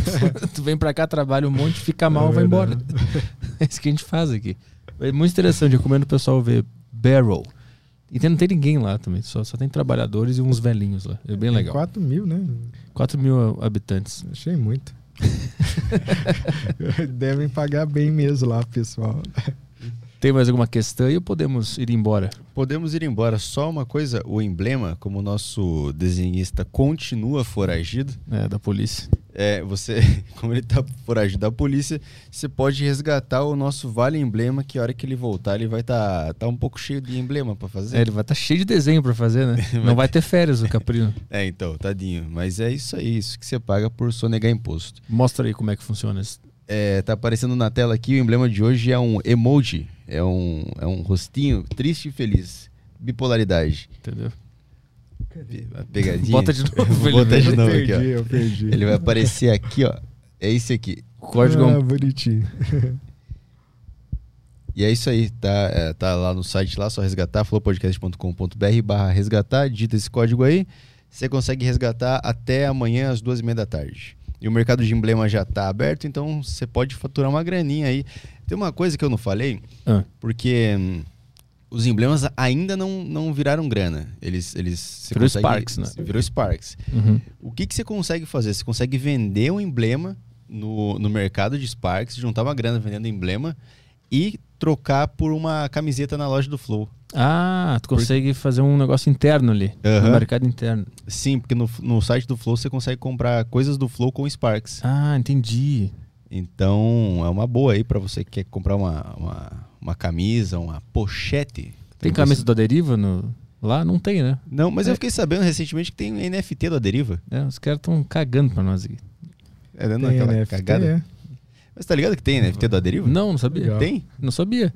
A Aham. gente vai ganhar alguma coisa com isso aí ou não? Então, eu fiquei sabendo esses dias aí. eu A cada transação eu quero um pouquinho aqui. ó. Deixa eu ver aqui, Eu sou ó. a Binance. ligado. NFT a deriva. Me falaram falei que a tecnologia nunca vai pra trás, só pra frente aí, ó. Tem até NFT já. Daqui a pouco essa moeda também vai virar uma cripto. Aí, ó. E a gente vai. A gente vai pumpar ela depois dumpar e ir embora para as Ilhas Maldivas. Sabe o que é isso? Pumpar e dumpar. Não. Começa a falar dela, o pessoal começa a comprar. Quando tiver lá em cima, a gente vende tudo. Ah, o negócio tá. cai, os caras. Ah, tá. Aquele famoso gráfico que ele faz assim. Isso. Só que ninguém entende o que ele fez isso, é porque a gente tava pumpando. Ah, tá.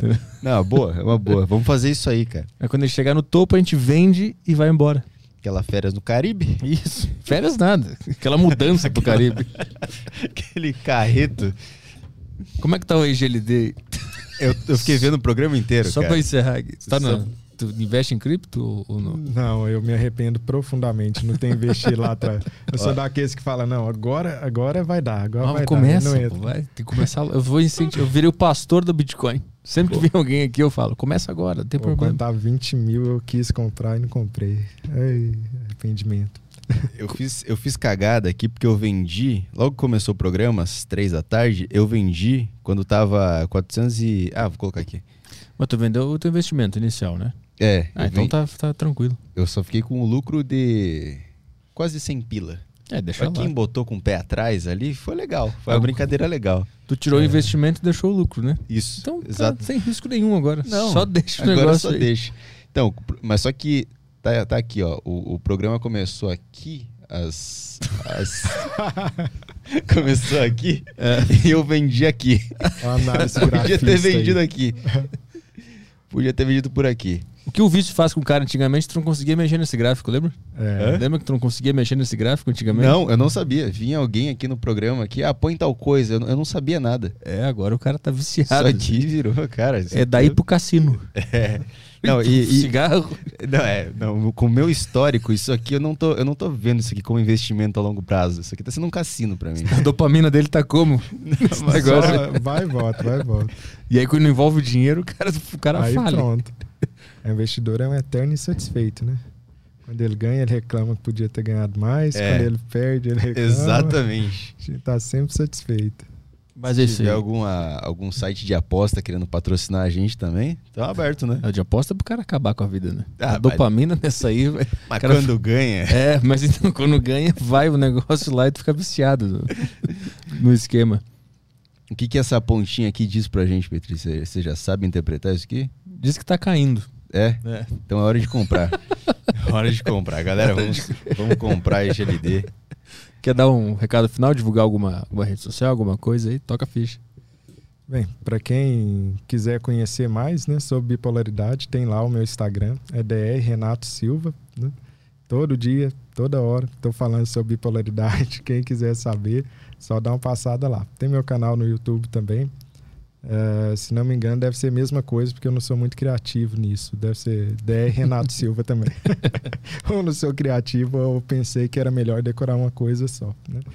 E quem tiver a fim de aprender mais sobre isso, vai lá. E quem quiser se aprofundar, tem também o, a minha comunidade online que se chama Voo Bipolar.